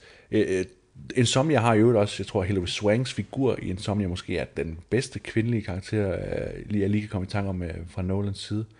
Øhm, og så synes jeg, der er, der er en fed jagt hen over øh, nogle, øh, nogle hvad hedder det, logs, øh, hvad hedder det, nogle træstammer, der Ja. ligger i vandet. Ja. Øh, Og igen, noget drukneværk. der er nemlig noget drukneværk der, ikke? Øh, som er ret intenst også. Øh. Ja, bestemt. Men jeg synes bare, jeg synes bare, at den er for, sådan, den er for tør og, og, og underspillet og nedtonet og uambitiøs i sin fortælling. Det, det er en mærkelig film at se, og det er mærkeligt at se både Al Pacino og Robin Williams ligesom spille så meget imod deres egen type i den her film. Øh, Det, det virker bare sådan en, en helt underlig måde, og, øh, og, og som noget Nolan har forsøger sig med, og så kommer væk fra senere. Men den har stadigvæk det her element af bedrag og selvbedrag, som jeg godt kan lide, at, øh, at Nolan har hele tiden har bearbejdet. Men, men den er bare så isoleret omkring den ene tematik, som, som bliver sådan lidt kluntet fortalt og langt fortalt også. Øh, så det er, en, det er sådan en lang og kedelig film, Insomnia for mig. Martin? Ja, jamen vi har bingo igen der, Jens. Min øh, nummer 9, eller 10 er det så, er også Insomnia for mit vedkommende. Jeg er enig med det, du siger. Øh, det er meget u-nolandsk. Øh, der er også lidt med tid med de 24 timers dagsløs, men det er taget direkte fra den norske original øh, med en svensk hovedrolle. øh, jamen det er, der er nogen, der siger, at det er en svensk film. Nej, det er Stellan Skarsgård, der spiller hovedrollen, men det er stadigvæk en norsk film. Så don't fuck it up. Øh, men jeg synes, det, der er flere forskellige doven sekvenser i den. Blandt andet en Friendly Fire scene, jeg synes, der er doven sat op og, og alt for oplagt og, og kedeligt. Der er også, øh, hvor han skal, vores Albertino, han skal placere nogle beviser, som også bare er dårligt lavet. Altså, hvor han blandt andet ikke bruger handsker, men direkte fingeraftryk, eller på fingrene, så man altid vil kunne spore det tilbage til det ham, der fifler med beviserne, og der er en masse situationer her, jeg synes, der er ikke er særlig godt øh, orkestreret. Og så øh, når den aldrig at fange mig øh, og lignende, men det er på enkelte højdepunkter, netop træstamme-scenen der. Øh, og så kan jeg egentlig også godt lide den scene, øh, Robin og Al Pacino, de har over for hinanden på båden, hvor de øh, prøver at finde frem til et resonemang i, jeg ved, du gjorde det her, jeg ved, du gjorde det her, kan vi finde ud af en aftale her? Øhm, den, den var en meget fin scene, men ellers synes jeg, at den er ret kedelig og er trægt at komme igennem. Øh, ellers så, det er egentlig det, jeg har at sige til den. Den er min nummer 10, ja. og det bliver ikke bedre end det. Vi har hat Jeg har også Insomnia på en uh, 10. plads. Så første hat Ding, ding, ding, ding. Yes, sir. Øhm, det, øh, det var jo et, et betalt job, altså sådan, hvor en Steven Soderbergh og George Clooney, de havde set Memento, så skal vi lige prøve ham her af til den her adaptation af, som du siger, Martin, en norsk film. Og den føles jo så mindst af en, alle Nolans film som en Nolan-film, synes jeg. Øhm, den er bare for ordinær. Den er simpelthen for kedelig. Den det var en film, der undervældede mig, da jeg så den første gang, og den lige, altså lige frem kædede mig, da jeg skulle se den anden gang. Øh, jeg synes ikke, Pac- Pacino han er for laid back som øh, detektiv Will Dormer, og Robin Williams han er ikke creepy nok, simpelthen, som det creep, han skal fremstå som at være. Og så har jeg ellers sagt det. Øh, Insomnia er også min 10. plads. Ja. Næst dårligste. Ja, og øh, den næstbedste Nolan-film, det er The Dark Knight. Øh, det var svært, det var svært at, at lave den, den sidste rangering her, fordi øh, The Dark Knight er jo på mange måder fuldstændig quintessential Christopher Nolan, fordi han formår både at, at vise, hvor dygtig han er til at, at lave storslåede scener, som han jo virkelig har arbejdet med sidenhen, men samtidig også isolere sig omkring en, en, en helt klokkeklar fortælling. Øhm, jeg kan godt forstå, at man vil kritisere The Dark Knight for at, at være en lille smule overfortalt, en lille smule øh, for meget en, øh, en TED-talk om, øh, om etik og, og sådan godt mod ondt og, og sådan den selvtægtshævner, at det bliver meget sådan en, en, en meditation på Batman, men i så høj en grad jo, at at den er overbevisende for rigtig mange, og på den måde bliver en, øh, en flot, øh, bred måde at introducere folk til sådan nogle filosofiske koncepter, som det er, i at sige, at Jokeren skal repræsentere det her, og Batman skal repræsentere det her, og hvad sker der så, når de ligesom mødes, og, og der er Jokeren jo netop øh, det her entropi, altså den her øh, naturlige søgen mod tingene, sådan øh, konstante kaos, og derfor er det også naturligt, at Jokeren skal vinde til sidst. Og The Dark Knight er bare Christopher Nolans øh, Empire Strikes Back. Den her sådan lidt tragedie, øh, som jo på mange måder bare er federe end, end de lykkelige slutninger. Ikke? Det er federe bare for at vide, jamen det onde skal nok vinde til sidst, uanset hvad. Øh, men så alligevel med den her lidt lækre slutning, hvor at øh, Batman han så tager det på sin kappe, så at sige. Øh, The Dark Knight har rigtig mange. Altså, lige den her scene med, hvor vi skal have de her øh, fanger på båden, der bliver det sådan lige for meget. Øh, og nu klipper vi så over til en, øh, en ny filosofi, øh, eller etik øh, opstillet scenarie, som er sådan lidt, det er lidt ligegyldigt for filmen, og kunne godt være klippet helt ud, og så havde vi måske en lidt tightere oplevelse. Men The Dark Knight, der er bare så, så sindssygt fede scener, og lige præcis den her scene, hvor, hvor, hvor man kan se, at Batman på sin motorcykel i et øjeblik overvejer, at nu kan han ligesom gøre en ende på det, og Jokeren tiger ham med sin, øh, øh, med sin øh, hvad hedder det, maskinpistol.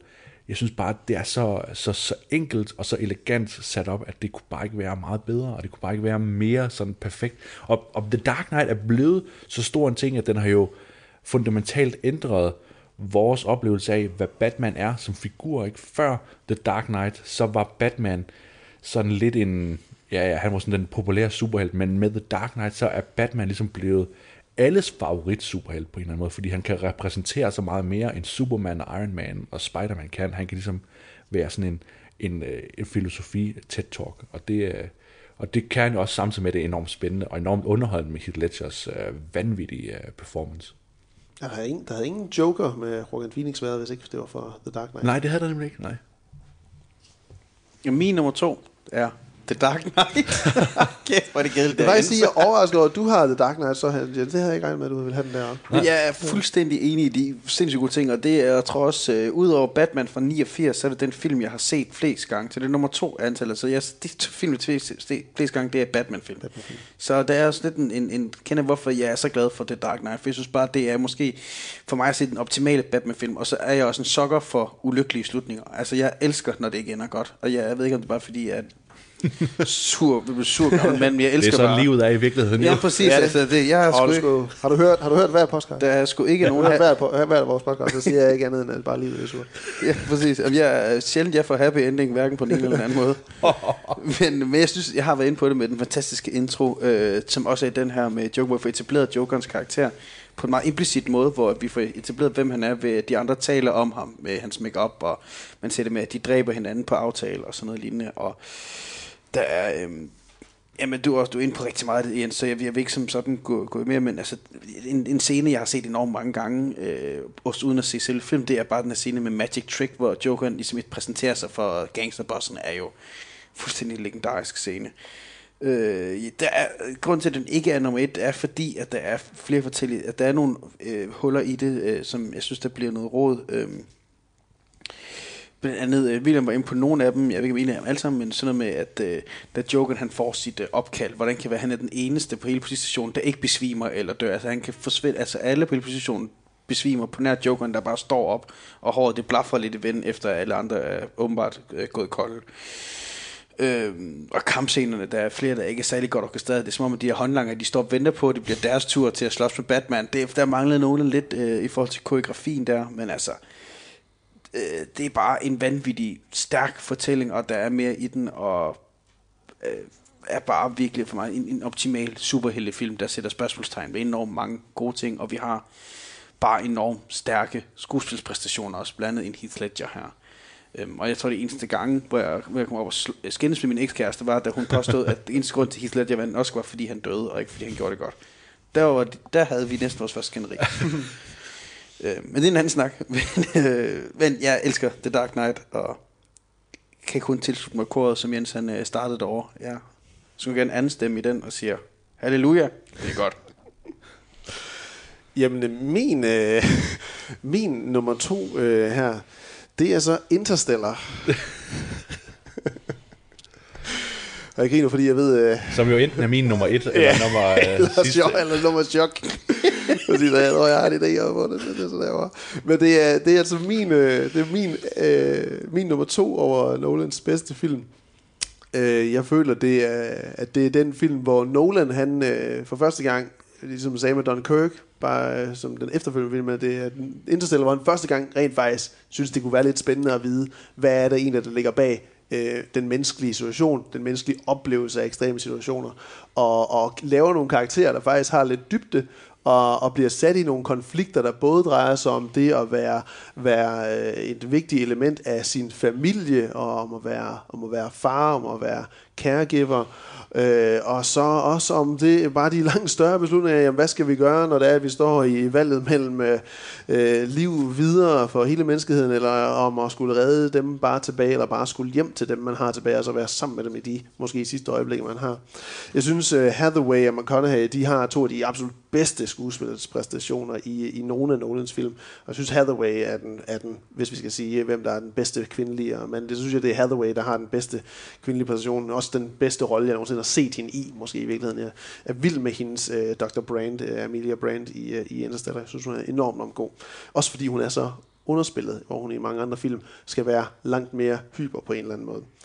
Øhm, og filmen er enormt smuk. Øh, den måske er også klart smukkeste af, af Nolans film, øhm, hvor det er den visuelle billedsiden, så både når vi er på jorden og ude på planeter og i det tomme rum, men med farverige planeter, så, så spiller det på en helt anden måde end nogle af hans foregående film.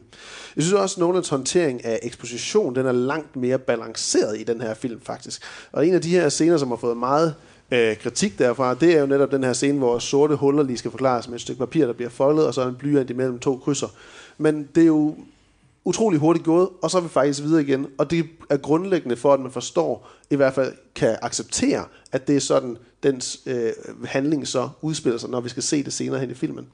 Øhm, og der er nemlig ikke nødvendigvis så meget eksposition, som jeg oplever det undervejs i filmen her. Det er noget, som bliver en, en, øh, en naturlig del af de scener, der udspiller sig i forvejen. Det er ikke noget, hvor vi nødvendigvis skal have så mange stop undervejs, for at få en indtryk af, hvad der er, der egentlig foregår, eller hvor vores karakterer de er på vej hen. Øhm, en storslået film, som dog til slut ikke lander helt planmæssigt med sin forklaring af, af ligesom i Tenet, hvor vi har nogen, hvem der ligesom hjælper et eller andet sted hennefra, det er en lidt halsløj forklaring, som vi får til slut her, med hvordan Cooper han ender ind i det her, den her matrix af en masse bogreoler, og ligesom er, er Murphys spøgelser i stand til at morskode kommunikere med hende. Det, det, det lander ikke helt fedt. Øhm, men alligevel så får vi en emotionel afslutning, hvor de igen bliver genforenet, og det passer bare sammen med, at altså, Cooper skulle ud og redde hele verden, men hele hans verden, det var egentlig bare hans datter. Øhm, jeg synes, uh, Simmers score, den er rigtig, rigtig god. Jeg tror, det var den, hvor det var, vi kom ud fra, og tænkte sådan, hold op, der faldt han godt nok i, i søvn på keyboardene. øh, men jeg synes anden gang, at den faktisk har nogle helt andre lag til sig. Øh, igen synes jeg, at det er en mere udviklet score, end jeg først hørte første gang, hvor musikken og lydsiden, det passer bare bedre ind i den her lidt mere følelsesmæssigt betonede film, som Nolan prøver at lave. Øhm, og så jamen bare, når Cooper han forlader Murph og kører væk der, og ligesom sådan, nu, nu er det slut, jeg, jeg efterlader dig tilbage, og jeg skal, jeg skal afsted. Det er præcis det samme, som når det er, jeg efterlader Nora i børnehaven. Hver eneste dag. Det sætter hende i sandkassen, og så tager jeg afsted på livstruende og farlige arbejdsrejser for Region Syddanmark.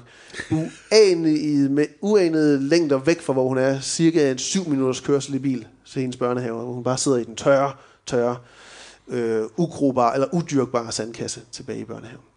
Du efterlader også noget ude i en majsmark. Ja, Hvad nej, i en sandkasse, ligesom der er i, Ah, okay. okay. i uh, en støvørken så, i, i verden, som de har der. Ja. Så Interstellar, det er min anden bedste film af Nolans. Sådan. Hvorfor er det den dårligste, Jens? Jamen, øh, jeg har jo øh, The Prestige på min 11. Nej, jeg har Interstellar på min 11. plads. Øhm, det, det er jo den dyreste film, han har lavet, ikke også? Øh, 500 millioner eller sådan noget øh, kostede den at lave, er jeg ret sikker på. What? Øhm, det, er- det googler vi lige hurtigt. Ja, det, det kan vi lige have fact-checket, øh, hvis vi gider. Interstellar er jo sådan en, øh, er jo sådan en af de der film, hvor at der er så, den er så ambitiøs, og så, øh, og så falder det bare meget tungere. Ikke? Altså, det, det er virkelig bogstaveligt talt højt at flyve, og dybt at falde langt ned i sådan et øh, ormehul af, af, af, af snovski kærlighed, af naturkraft, og, øh, og det er jo netop, jeg kan godt lide, at du siger, William, at han, Anne Hathaway er den bedste figur, fordi det, det generer mig bare så meget, at, at lige præcis Nolan skal gøre en kvindelig figur til sådan en, til sådan en, en figur, der er drevet af følelser frem for fornuft i sådan et science fiction univers. Den irriterer mig bare, vel altid irriterer mig noget mere end ret mange andre scener, den her scene, hvor hun skal sidde, flot skuespil, men sidde og levere den her øh, videnskabsmand, der lige pludselig, uden sådan rigtig at, at have nogen rationel baggrund for at sige det, men bare siger, kunne det være, at kærlighed er en øh, naturkraft, der transcenderer tid og rum? Det frustrerer mig gevaldigt, også fordi det bliver ikke sådan rigtig brugt til noget, og det eneste, jeg kan sådan bruge det til, det er, at jeg kan undskylde med at sige, at det var vist noget med, at Steven, at Steven Spielberg i virkeligheden skulle have lavet den her, og Nolan bare har overtaget nogle halvbagte idéer fra Steven Spielberg, og det er derfor, den er så melodramatisk undervejs. Det er også vanvittigt irriterende at have den her slutning, hvor øh, Cooper lige pludselig får øh, adgang som sådan en, øh, en, en halvgud, adgang til tid og rum, og kan ligesom få indvirkning på, øh, på, på, på, den fjerde dimension, eller hvad det ligesom forklares som. Og det han så vælger at gøre, det er, at han bare vælger at gøre nøjagtigt det, han ved skal gøres. Øh, og det er jo en af de problemer, der også er med Tenet, det er jo, at, det, at den lever ligesom sådan en uhyggelig fatalistisk tilgang til virkeligheden, at man bare som menneske skal tage del i sin naturens gang, og ikke rigtig gøre andet end at, at, at fylde sin rolle, som er forudbestemt. Og det, det, det er jo så det absolut mest frustrerende for mig, det er, når en film fortæller mig, at frivillige ikke findes, men man bare ligesom skal, skal, skal følge strømmen. Og det er jo sådan det, som Cooper ender med at gøre i Interstellar. Øh, da jeg så filmen her for nylig, tænkte jeg også, jamen, er det her, er den så dårlig overhovedet? Og jeg sidder alligevel og ret grebet af det, og, og det er fedt der, hvor de kommer tilbage, og der er gået 23 år, og, og Matthew McConaughey, han bare aldrig har spillet bedre, end der, hvor han skal være, gå fra at være ekstremt glad for at se sine børn, og så bare være så ulykkelig over alt det, han går, han går glip af sind, sindssygt fed, altså vidunderlig mesterværk af en lille scene, øh, mm. som bare ikke redder den her fuldstændig overblæste, øh, melodramatiske, øh, sådan dekoreret magtværk, som det lidt er for mig. Jeg synes jo ikke, jeg synes det er helt rigtigt der med, og det havde jeg faktisk ikke tænkt over, at hun ligesom bliver sat i sådan en scene der, hvor hun ligesom skal, skal være drevet af sine følelser. Men det er jo præcis det samme, som Cooper han er, lige kort efter. Lige, lige kort efter, så er det præcis det samme, han gør, hvor han vælger at sige, at han forlader missionen, efter det er, at det er gået galt på uh, Dr. Mans planet. Nu nu vil han bare hjem uh, til, til Murph, og det accepterer de, og så kan de faktisk fortsætte mod uh, Edmunds, uh, eller hvad han hedder, planet. Så jeg synes, det, det er en helt valid uh, kritik at stille, at Nolan igen sådan sætter sådan en stereotyp øh, på en kvindelig karakter og siger, at det må så være kvindens fald, at det ligesom er styret af følelser. Men det er manden kort efter, så det, den, den, den, den, den kan jeg godt lade slide på den måde. Ja, der. selvfølgelig, ja, ja. Men øh, altså, igen, for mig så... Øh, jeg føler bare, jeg oplever bare, at Nolan han har langt mere en, en, en idé om, øh, hvilke karakterer han har her, og en idé om, at det skal handle mere om mennesket, mere end om ideen, som er det, han jo typisk gør. Øh, og det, det, det underholdt mig mere, og gav mig mere, øh, at sidde og se filmen nu her, end, øh, end, end hvad flere af de andre gjorde. Men altså, for et par år siden, så lå Interstellar altså ikke her. Det gjorde den bestemt ikke. Nej. Så det er siden du er blevet far, og du øh, kunne relatere til den ene scene, hvor... At, øh, Præcis. Jamen, det, det er jo, altså, Nora startede et børnehave, det er siden 1. august, det her er sket. ja. Ja, men... Øh, Din sidste plads, Martin. Min sidste plads, det er hans første film, The Following. Øh, og det er måske lidt unfair at smide den på en sidste plads, fordi vi snakker om, at den er lavet for 6.000 dollars. Alle arbejdede gratis. De havde ikke lavet den kun i weekenderne, når de havde fri for deres respektive almindelige jobs. Jamen, kan man så tillade sig at smide den ned? Men jeg synes bare, at hvis vi tager den og skal sammenligne den på samme grundlag som de andre, synes jeg bare, at det er den film, der fanger mindst. Jeg synes, den er ikke helt så godt skrevet, at jeg synes, den er blevet lidt rodet i sin fortælling. Øhm, der kommer noget plot twist for plot twistets skyld. Og så øh, synes jeg også, at øh, den, den, den, den er, er ikke underholdende overhovedet. Den fangede mig ikke på noget tidspunkt, og der er flere forskellige ting, der sker, fordi de skal ske, fordi vi skal videre til, til B-stykket nu.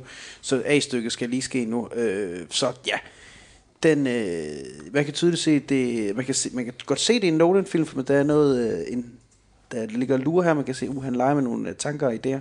Men jeg synes bare ikke, de er særlig godt eksekveret. Øh, med god grund, men derfor kan den ligge på sidste plads, for det er bare ikke særlig godt eksekveret i forhold til så meget andet. Ja. Øh, The Dark Knight Rises og Tenet og Inception er vist nok dyrere end Interstellar. Nå, Den okay. koster 165 millioner dollars, Nå. og både Dark Knight Rises og Tenet jo er over 200 millioner grænsen. Okay. Så bare lige for rette på den.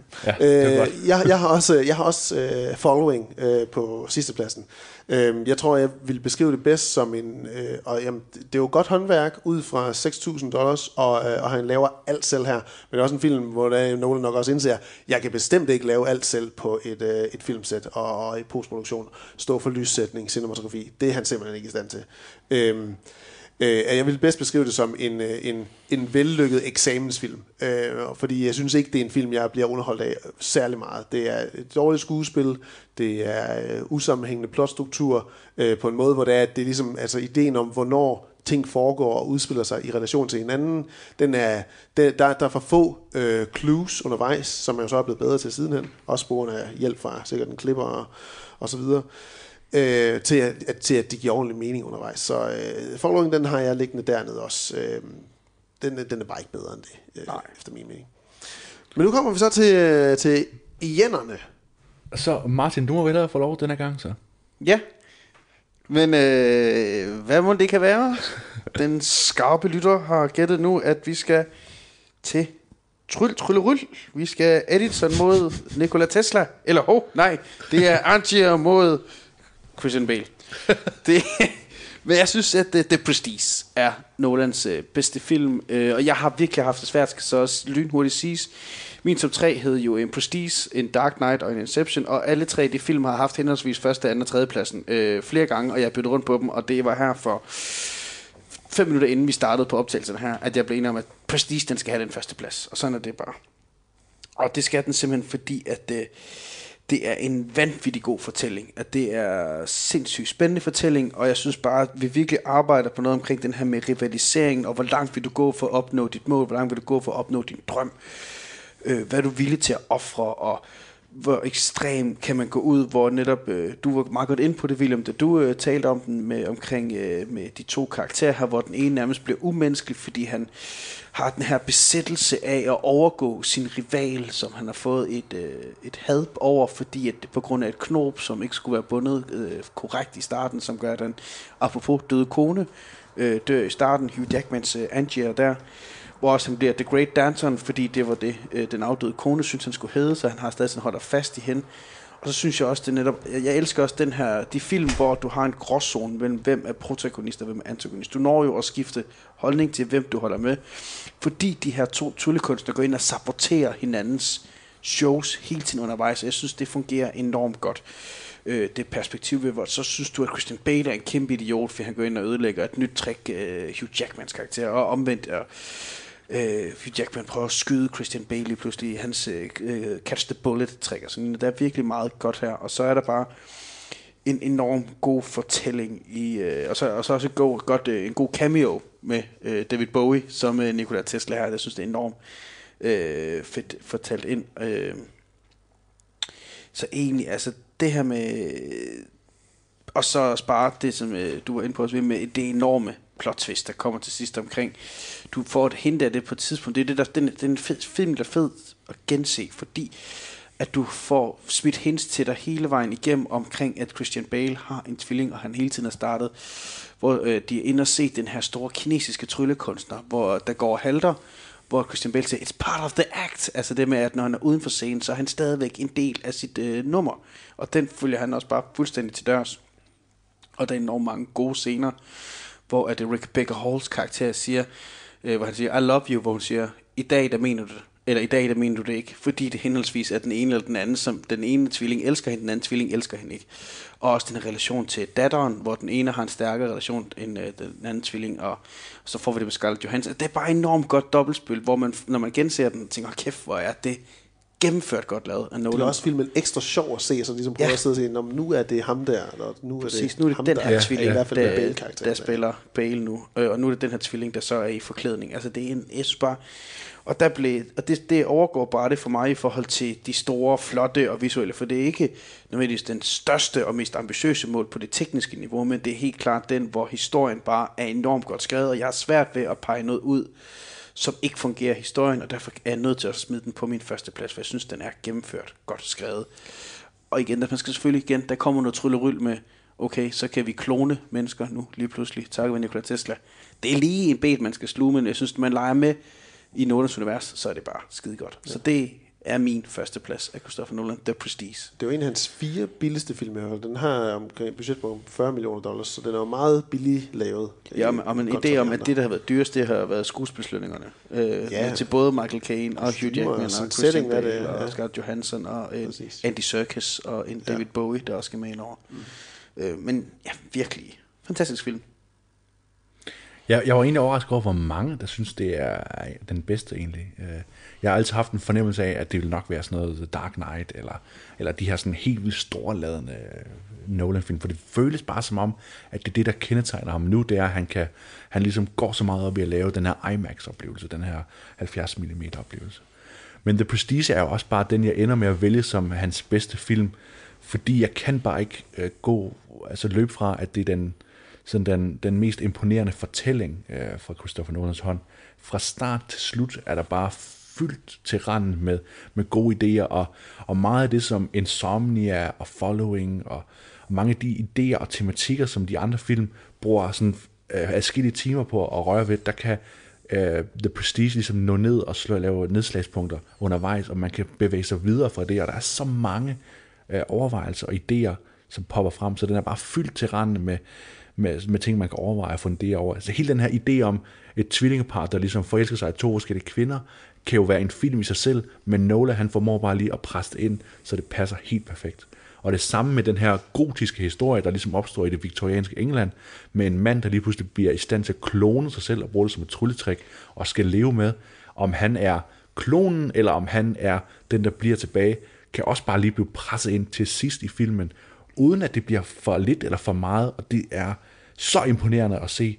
Øhm, Derudover så synes jeg bare, at The Prestige virker som en, en ret personlig film for, for Nolan, at, øh, at man kan godt ligesom øh, med lidt, øh, hvis man strækker sig lidt, læse ind, at, at Nolan måske ser sig selv som Borden, den her øh, mand, der bare dedikerer sig til de praktiske effekter over for øh, Angier, som så lige pludselig tyr til, øh, til de her lidt øh, urealistiske øh, lyn og torden og sådan noget, for at være en showman frem for en, øh, en tryllekunstner. Øhm, derudover så virker det også bare som om, at, at både Bale og øh, uh, Jackman er castet fuldstændig perfekt til de roller, de før har haft. At, uh, at Bale han kommer fra Rescue Dawn, ikke, som den her fuldstændig drevne figur. Og uh, ved det, um, og Hugh Jackman, han har lige spillet i The Fountain, hvor han også er sådan en meget romantisk type, og virkelig være, åh, oh, jeg spiller med de store følelser, og det gør de også bare her, ikke? Så det, der er så meget, der bare er perfekt timet til The Prestige. Det eneste, man så kan synes, det er, at jeg, jeg synes bare, der mangler lidt af det, som der er i The Dark Knight, de her store, flotte scener, fordi når vi er udenfor, så er det meget sådan, det er bare lige på ned, ned ad en gade viktoriansk England. Der er ikke sådan så meget øh, flot at se på. Der er nogle scener, og så mange af de her backstage-lokaler er flot lavet, set decorated, men ellers så, så er det en meget, det, det virker også som en, en relativt billig film, men, men det er også bare effekten i, at det er en fortælling frem for en stiløvelse. Øh, ja. Så Ja. det du sagde, Martin. Og... Ja, jeg tænker også lige mine noter. Jeg har jo e- egentlig ikke noget skidt at sige om The Prestige. Jeg tror, det eneste, jeg har, det, det er bare, når den wower mig mest, så wower den bare meget, ikke lige så meget som nogle af de andre film, har. Men der er intet fra start til slut, hvor jeg tænker sådan, det er dårligt. Det er, jeg synes, det er også det er en super god film, og netop det er virkelig sjovt at se det som værende en sådan Nolans mest biografiske film, på en eller anden måde. Ja, og, og det er jo sjovt, fordi at du, du, du går ind på det lige hurtigt, knytte en kommentar mere til, at jeg tror også, øh, apropos det du sagde også, William, med din, øh, din valg nu, at de har ændret sig over de seneste par år. Jeg tror også faktisk, at min valg af Prestige havde jeg ikke valgt før Dunkirk, selvom hverken Dunkirk eller Tenet ligger deroppe, men det, jeg tror, det er nu, jeg kommer til, jeg savner mere og mere det, det Prestige kunne, efter jeg har set Dunkirk og Tenet. Så det derfor bliver Prestige bare. Jeg er nødt til at have den, fordi at jeg sådan, har lyst til at råbe til Nolan, lav nu den her type film igen, og du må godt bruge et par millioner ekstra dollars og lave nogle flottere sets og scener. Men gå nu tilbage til det, som I ved, du også skal i, i fortællingselementer. Så jeg tror også derfor, Prestige ligger for mig, fordi det også er et savn fra min side, for hvad jeg ved, Nolan han kan praktisere. Mm. Jeg synes, det, er- det er vigtigt for mig også at pointere, at det er jo ikke, øh, altså den, det er jo baseret på en bog, det er jo en øh, filmatisering af en ja. bog, og, men bogens fortælling er alligevel fundamentalt anderledes end, øh, end den film, vi får, og især slutningen øh, er ret væsentlig for, at det fungerer så meget bedre i filmen, end det gør i bogens fortælling, og, og Nolan har bare tilføjet så meget, så mange skarpere perspektiver på de idéer, der så er i, i bogen med de her rivaliserende tryllekunstnere. Mm. Og det, og det er jo også det er jo mærkeligt med The Prestige, fordi det er jo en af de som dårligst anmeldte uh, Nolan-film, hvis man kigger ifølge Metacritic. Uh, så den, har, den har sådan en score på 60 eller sådan noget på Metacritic. Uh. Insomnia har en score på 92. Ja, det, det, det, den er også en af de bedste anmeldte. Det er, Ja. det er lidt specielt, hvordan han har anmeldt Nolan. Han har jo ikke anmeldt sådan helt vildt hissigt godt, altså i Nej. virkeligheden, selvom han er forestillet skulle være en darling. Ikke? Mm.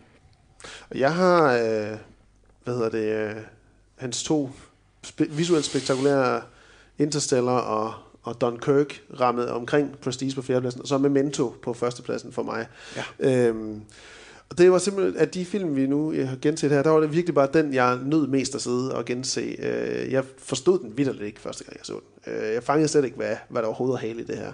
Og det er jo også så faktisk også en del af lejen, måske, som man skal købe ind på, når man ser den her historie om Leonard.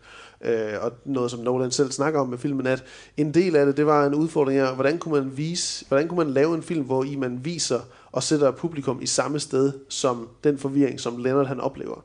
Og det gør han jo med den her virkelig, virkelig spændende måde, hvor han splitter filmen op med, at vi selvfølgelig, som vi har snakket om tidligere, at han har i mange af sine film slutningen i starten, og så Mm. får vi starten i slutningen igen. Øhm, og så derfra så spoler filmen sig ellers i hver sin retning, så at sige, hvor vi starter tilbage med, med de første scener i sort-hvid, og så kører fremad for at fortælle på baggrundshistorien gennem en masse fine telefonsamtaler. Historien om Sammy Jankis kommer ind, og om det i virkeligheden er Leonard selv, han sidder og, og den, igen den her, den, den gode løgn, hans hovedkarakter fortæller sig selv for at få verden til at fungere for dem. Øhm, og, og, og de farverige scener, hvor det er, vi spoler bagud, men hele tiden starter op i et element, hvor, som giver svar på den scene, der lige kom før den. Altså, vi starter hver scene uvidende om, hvor det er, vi er henne med Leonard, og så giver den scene, hvor når den slutter, svar på den scene, der kom lige før. Øh, hvilket bare er en enorm, enorm, enorm spændende struktur at lave der. Og den spiller rigtig godt, når man først er bevidst om, at det er sådan, det udfolder sig.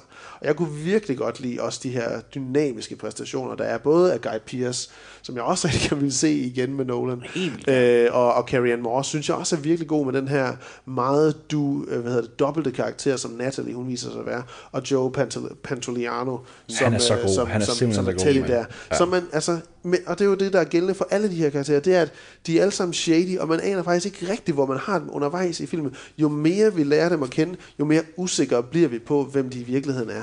Og det er jo det er virkelig en kunst at lykkes med det så godt. Og også når det er, man ser den flere gange efter, at man stadigvæk kan sidde. Og det er jo nok, også en del af det, at fordi at filmen den er så øh, Øh, knivskarpt struktureret, som den er, og svær ligesom at spole sig ind på, og kunne huske altid, hvad er det, der følger i scenerne, hvor det er, de bliver farverige, gør, at den er så uendeligt rewatchable igen og igen og igen.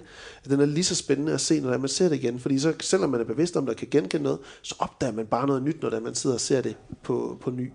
Øhm, og så, altså jeg kan rigtig godt lide slutningen, og jeg kan ikke lige huske det der, som du siger med, at så bliver det meget sådan højt flyvende, og, og hvad med spejlet, og hvis man lukker øjnene af verden der. Men jeg tænker mere på det som, at det er der, hvor vi så pludselig bliver i tvivl om, hvad er det egentlig, Leonard har fortalt os, og er han i virkeligheden øh, filmens egen antagonist, samtidig med, at han er protagonisten. Den her dualitet, som Leonard han må leve med øh, igennem filmen og sit liv, den synes jeg spiller så godt ind i den, og filmen på den måde er bare lige til at starte forfra igen, for at se en gang til, når den slutter. Og det, det, er, jo, det er jo helt sindssygt at, at formå at lave sådan en film.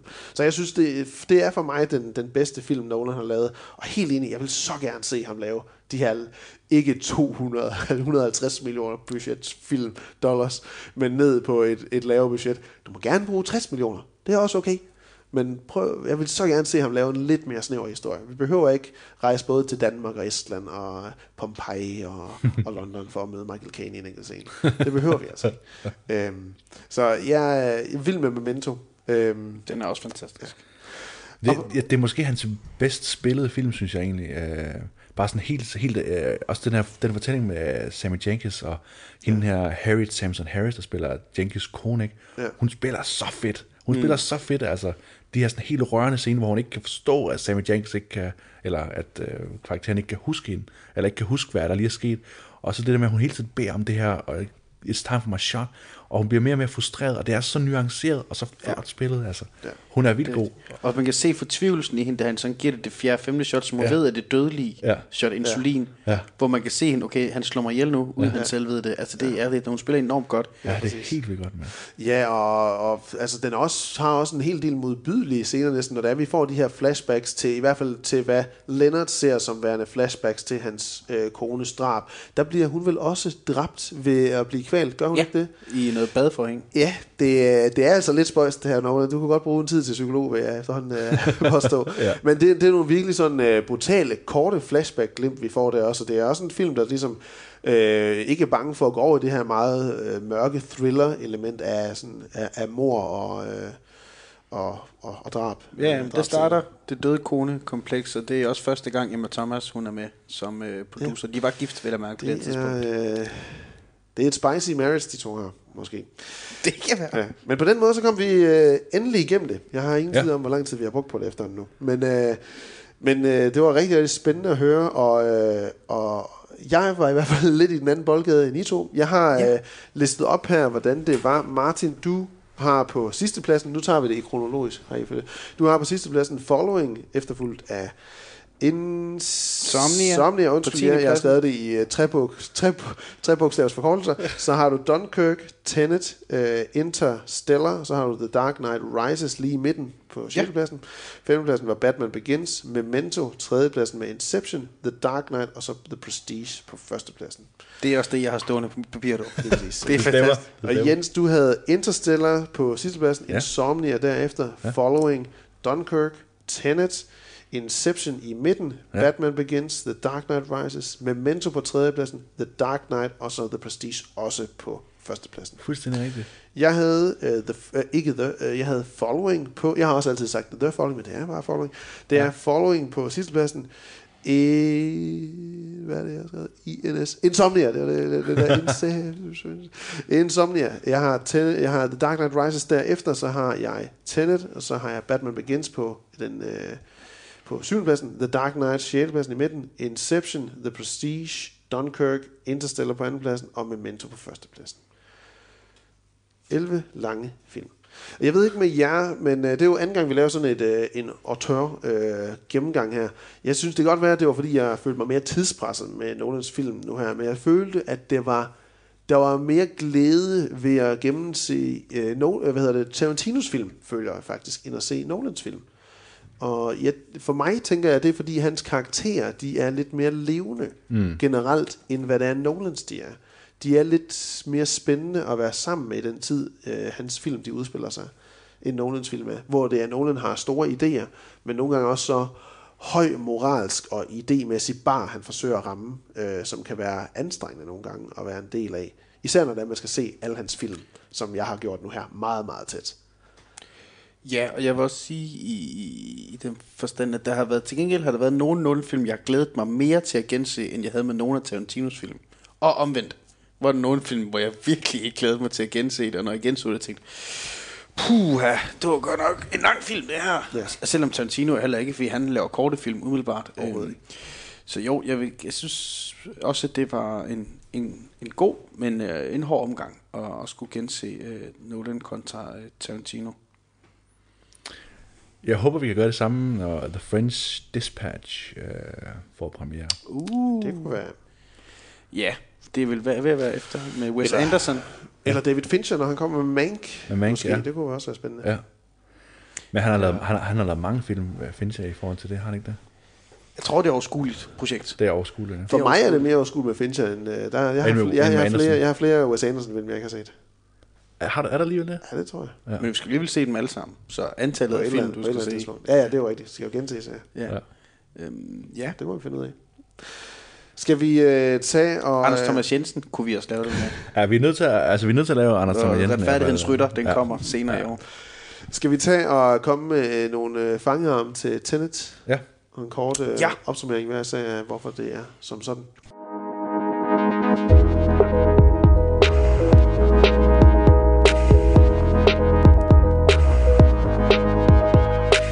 Jeg kan godt starte. Øh, hvis Inception, Interstellar og Memento var mellem 4 til 7 ud af 10, så på en skala af, hvad i alverden foregår der, så kommer Tenet godt over målet i, hvad jeg bedst kan beskrive som punktet, hvor Nolan han dykkede for meget ned i sin egen endeløse fascination af tid og dets påvirkning. Øh, Tenet, det kræver mere end bare at have tungen lige i munden for at følge med i, hvad i alverden der foregår. Og når scener de pludselig udspiller sig både forlæns og baglæns på samme tid, er det virkelig svært at greje mekanikken i, hvorfor tingene de sker, som de sker, og hvilken virkning det overhovedet har. Øh, Nolan han forsøger undervejs at redegøre for det tekniske aspekt, men ender nok mest af alt øh, med at gå i vejen for sig selv. Så jeg giver Tenet 3 af 8.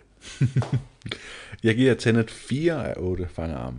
Det er en... Øh, jamen, det er sådan en, en klassisk øh, middelmodig Nolan-film, som jo er rigtig ambitiøs, og ideen løfter den jo op til det her middelmåde, men resten af vejen, der er det bare noget, noget lidt noget juks. At, øh, og, og det mest utilgivelige ved, for mig ved den her film, det er, at der er sådan et klimaks, som jeg mister alt for. Altså, jeg bliver sat helt af, og jeg kan slet ikke følge med længere, når vi er til sådan den store, endegyldige bevisførelse for, hvor fedt det er, at man kan køre både baglæns og forlæns i tiden.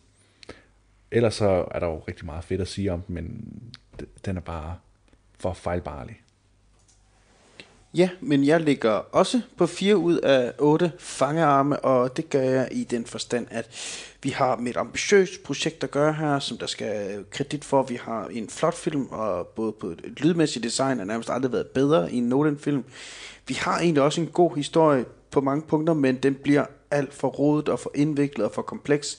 Og jeg er også lidt i tvivl om, om Nolan selv forstår, hvad han er gang i. Altså, det er sådan Einstein, hvis du ikke kan forklare det til andre, så har du ikke selv forstået det godt nok. Og det er lidt den, jeg har det med Nolan på det her punkt. Jeg synes ikke, han forklarer mig det godt nok, så jeg er tvivl at han selv har forstået det.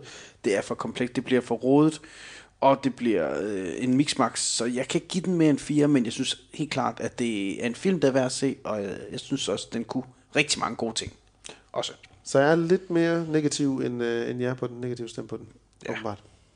Apparently. Jeg havde, jeg havde virkelig regnet med, at du ville synes, den var fed, den her. Også fordi du er så glad for den, den nye Nolan, ikke? Altså de Jo. nye øh, spektakulære og visuelle ja. Nolan-film. Bestemt, men jeg synes slet ikke, den er på samme måde visuelt flot, øh, Nej, som de okay. andre, øh, som Dunkirk og, og Interstellar eksempelvis er. Og da jeg så din, øh, da jeg så, at du foreslog det her med, at vi skulle tage vores rangering i en anden orden, så tænkte jeg også, åh oh, nej, Jens han kan godt lide Tenet. det tænkte jeg i hvert fald. Så er jeg glad, så er jeg glad, så snart vi er i gang der. Øh, med, at Og det havde da været federe, hvis jeg godt kunne lide Tenet, så havde det været lidt mere er rigtigt, spændende. Det er jo. rigtigt, Ja, det er rigtigt. Men det fik vi omkring uh, Interstellar og The Dark Knight og whatnot. Ja, hold da kæft. Det, det synes jeg ikke, vi diskuterede nok. Nej, det er rigtigt. Det Jeg, glæder, andet sted. jeg glæder mig helt meget til den 4. september. Ja, med uh, I'm Thinking of Ending Things. Ja, og The Boys og uh, Avengers kommer Boys, også. Og... Ja. Jeg bliver 30. Og du bliver 30, ja. Du bliver 30, jeg bliver fucking fødselsdag, jeg skal bare sidde foran skærmen. Du bliver fucking 30. Hvis jeg får lov til, hvis jeg får lov til så vil jeg bare sidde og skrive foran skærmen hele dagen. Det er de største ønsker. Alene, jeg lige præcis. Hvis du vil, kan du også se mig holde et oplæg om uh, mit arbejde på Rådhuset, William. Det skal jeg. Det vil jeg også gerne se. Ja. Ja. Streamers, Skal der skal, det? det streames? Eller? Det skal, der kommer nogle arkitekter til byen, som jeg skal underholde. Så, Med et oplæg. et oplæg blandt andet om det, der sker ude i Voldsmose. Okay. Så det kan du også. Det kan give dig fødselsgave. Altså byggeri eller sådan det kulturelle... Hele ambitionerne, visionerne, hvad vi gør, hvorfor gør vi det, og hvad ligger der bag. Er det noget, offentligheden lytterne kan Nej, det? overhovedet ikke. Nej, Det okay. var en speciel invitation Det var, okay, vi er webs, webs Nej, du kan jo ikke plukke det, så okay. Jeg Nej, nej, det er ikke, det var ikke for at sælge noget. So, og, tell us what's going on in your life. det var ikke for at sælge noget overhovedet, for det er et lukket arrangement. Jeg vil bare invitere dig med som min fødselsgave, fordi jeg ikke gider købe andet til dig. Det er også, det er Når også der ligger Dark Knight, så Det er også... fucking lavt. Ej, men det er også i orden. Det er også i orden. Jeg kan jo godt lide den, den lå bare i midt. Ja, okay. Nå, vi må hellere få, øh, få lukket ned og komme, øh, komme i seng med hinanden. Øh, Helst. På iTunes, Spotify, Podimo, eller hvor end du finder din podcast, kan du lytte til en lang række af række otte programmer, omhandler alt lige fra film og tv-serier til gaming og comedy. Jeg tænkte efterhånden, det var mere relevant at sige comedy end teater. Ja, det er længe siden, vi har det. Når du finder os på iTunes, må du meget gerne give programmet en rating og eventuelt skrive en anmeldelse, og så hjælpe os med at finde nye lyttere og komme ud til et endnu bredere publikum. Hvor kan man finde dig hen, Martin, hvis man har lyst til at se noget af det, du laver, udover at lave podcast? Altså sådan som altså sociale medier. Har du, har du et, Jamen, et sted, hvor du gerne vil have øh, folk følger dig? Det skal være... Jamen, jeg er meget incognito-type. øh, jeg, jeg er på øh, Instagram. Martin Tullegert, tror jeg hedder på Instagram. Men jeg har en privat profil, så det er, man skal ansøge om at følge. Også fordi en det er- Vips-profil. Det er special content, der kommer på min. Det er primært stories, jeg laver, af, når jeg er fuld. Ja, okay. Så det er, det er også primært spændende. øh, mit liv i weekenderne, ja. jeg lægger op på Instagram. Men på det er stories. for os, der intet liv har i weekenden, der er det også rigtig dejligt. Ja, det er Ja. det. Og Det er misundelsesværdigt at se på. Jamen, det er jeg glad for, at I kan lide at se, hvad jeg laver. Du kan finde øh, mig på Twitter, Instagram og Letterboxd. Øh, jeg går under tagget at Willy Benson. Willy med to eller et y, og så B-E-N-S-E-N. Og Jens? Ja, man kan finde mig øh, som at Drepsi, D-R-A-E-B-S-I. Og så ruller jeg jo hen over skærmen øh, med FC Zulu. Øh, der, de begynder at lave reklamer for det i fjernsynet. Tell us what's going on in your life. So I'm ha- I have this project, and then I'm working on. Uh, This camera, this camera, this camera. Ej, det, Hvornår altså, er det premiere, siger du? Den 6. september. Lige efter at Zulu Comedy Gala, så viste de første Ja. afsnit. Ej, spændende. Så det er, sådan, det er sent om aftenen, Spændende. Så jeg ved, hvad jeg skal lave den søndag. Ja. Ja. Det glæder jeg mig til. Incognito. Jeg skal sidde og lave øh, stories på min hemmelige Instagram. Ja, lige I kan også finde mig på Tinder. kan man følge folk på Tinder? Nej. Man kan finde en, man, man kan, matche på Tinder. Man kan, man der, kan var en matche. sgu, der var en sgu mand med den lækre stemme. Mand med den... Det Man kan ikke lægge soundbites ind på Tinder, kan man? Man kan ikke lægge sådan, hør lige min stemme her, hvis du har lyst. Sådan stemmer jeg. Øh, jeg kan, man kan lave en kobling til uh, Spotify. Så kan jeg jo lægge øh, afsnit op af række 8. Og så ja, siger jeg man ting. Kan man, det, det, kan man det? Kan man godt lægge podcast op jeg den kan så lægge de playlister, her hører jeg, og det her det er min Instagram. Jeg kan sådan koble andre medier til, så man kan sige, du kan også følge mig her. Vi skal på Tinder for bare at plukke programmet. Bare- bare det vil Martha og Maria sige god for. Det er ligesom Cardi B og rapper, der går på OnlyFans. Ja. Altså, man skal jo Ja, finde der, hvor folk de bevæger sig hen, ikke? Det er rigtigt. Vi Det laver, vi laver en OnlyFans. Skal vi lave en OnlyFans? Er, det, OnlyFans. er det en aftale, eller en OnlyFans? Det er det, det bliver. Bare for fuldstændig at misbruge den platform. Øh, fantastisk, du vil være med igen, øh, Jens. Ja. Fantastisk, ja. du vil være med. tak, ja. tak fordi jeg kunne være med i din podcast. Det er sgu dejligt, du gad med, Jens. Det må jeg skulle sige. Martin, det er skønt, at du vil være med igen, ligesom det altid er. Jeg er så glad for, når jeg bliver inviteret med ind i hulen. Ja. Det er en dejlig hule at være en del af. Det er det. God stor hjørnesofa. Det er så skønt. Ja. Nu vil jeg også hjem i. Ja, det er Jeg det fede meget- podcaststudie, det her. Ikke? Ja, det er det. Det er lækkert. Ja. Tak Ja, for du, jer. du sidder og ser træt ud. Ja, jeg har kløet mig i øjnene, siden øh, jeg stod op i morges. Ja. Jeg er røvtræt. Jeg er røvtræt. Jeg har drukket kaffe der, jeg hader det. Men øh, tak ja. for i aften. Ja. Ja, selv tak du. Jeg vil gerne med i bilen. Det er godt.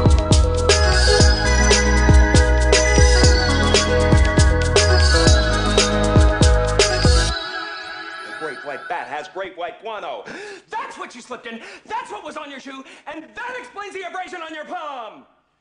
Let me run that back for you. Smutney, Smutner,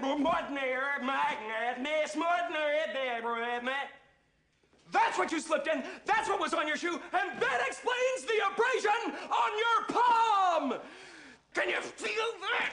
Huh? Can you feel it, Captain? Con-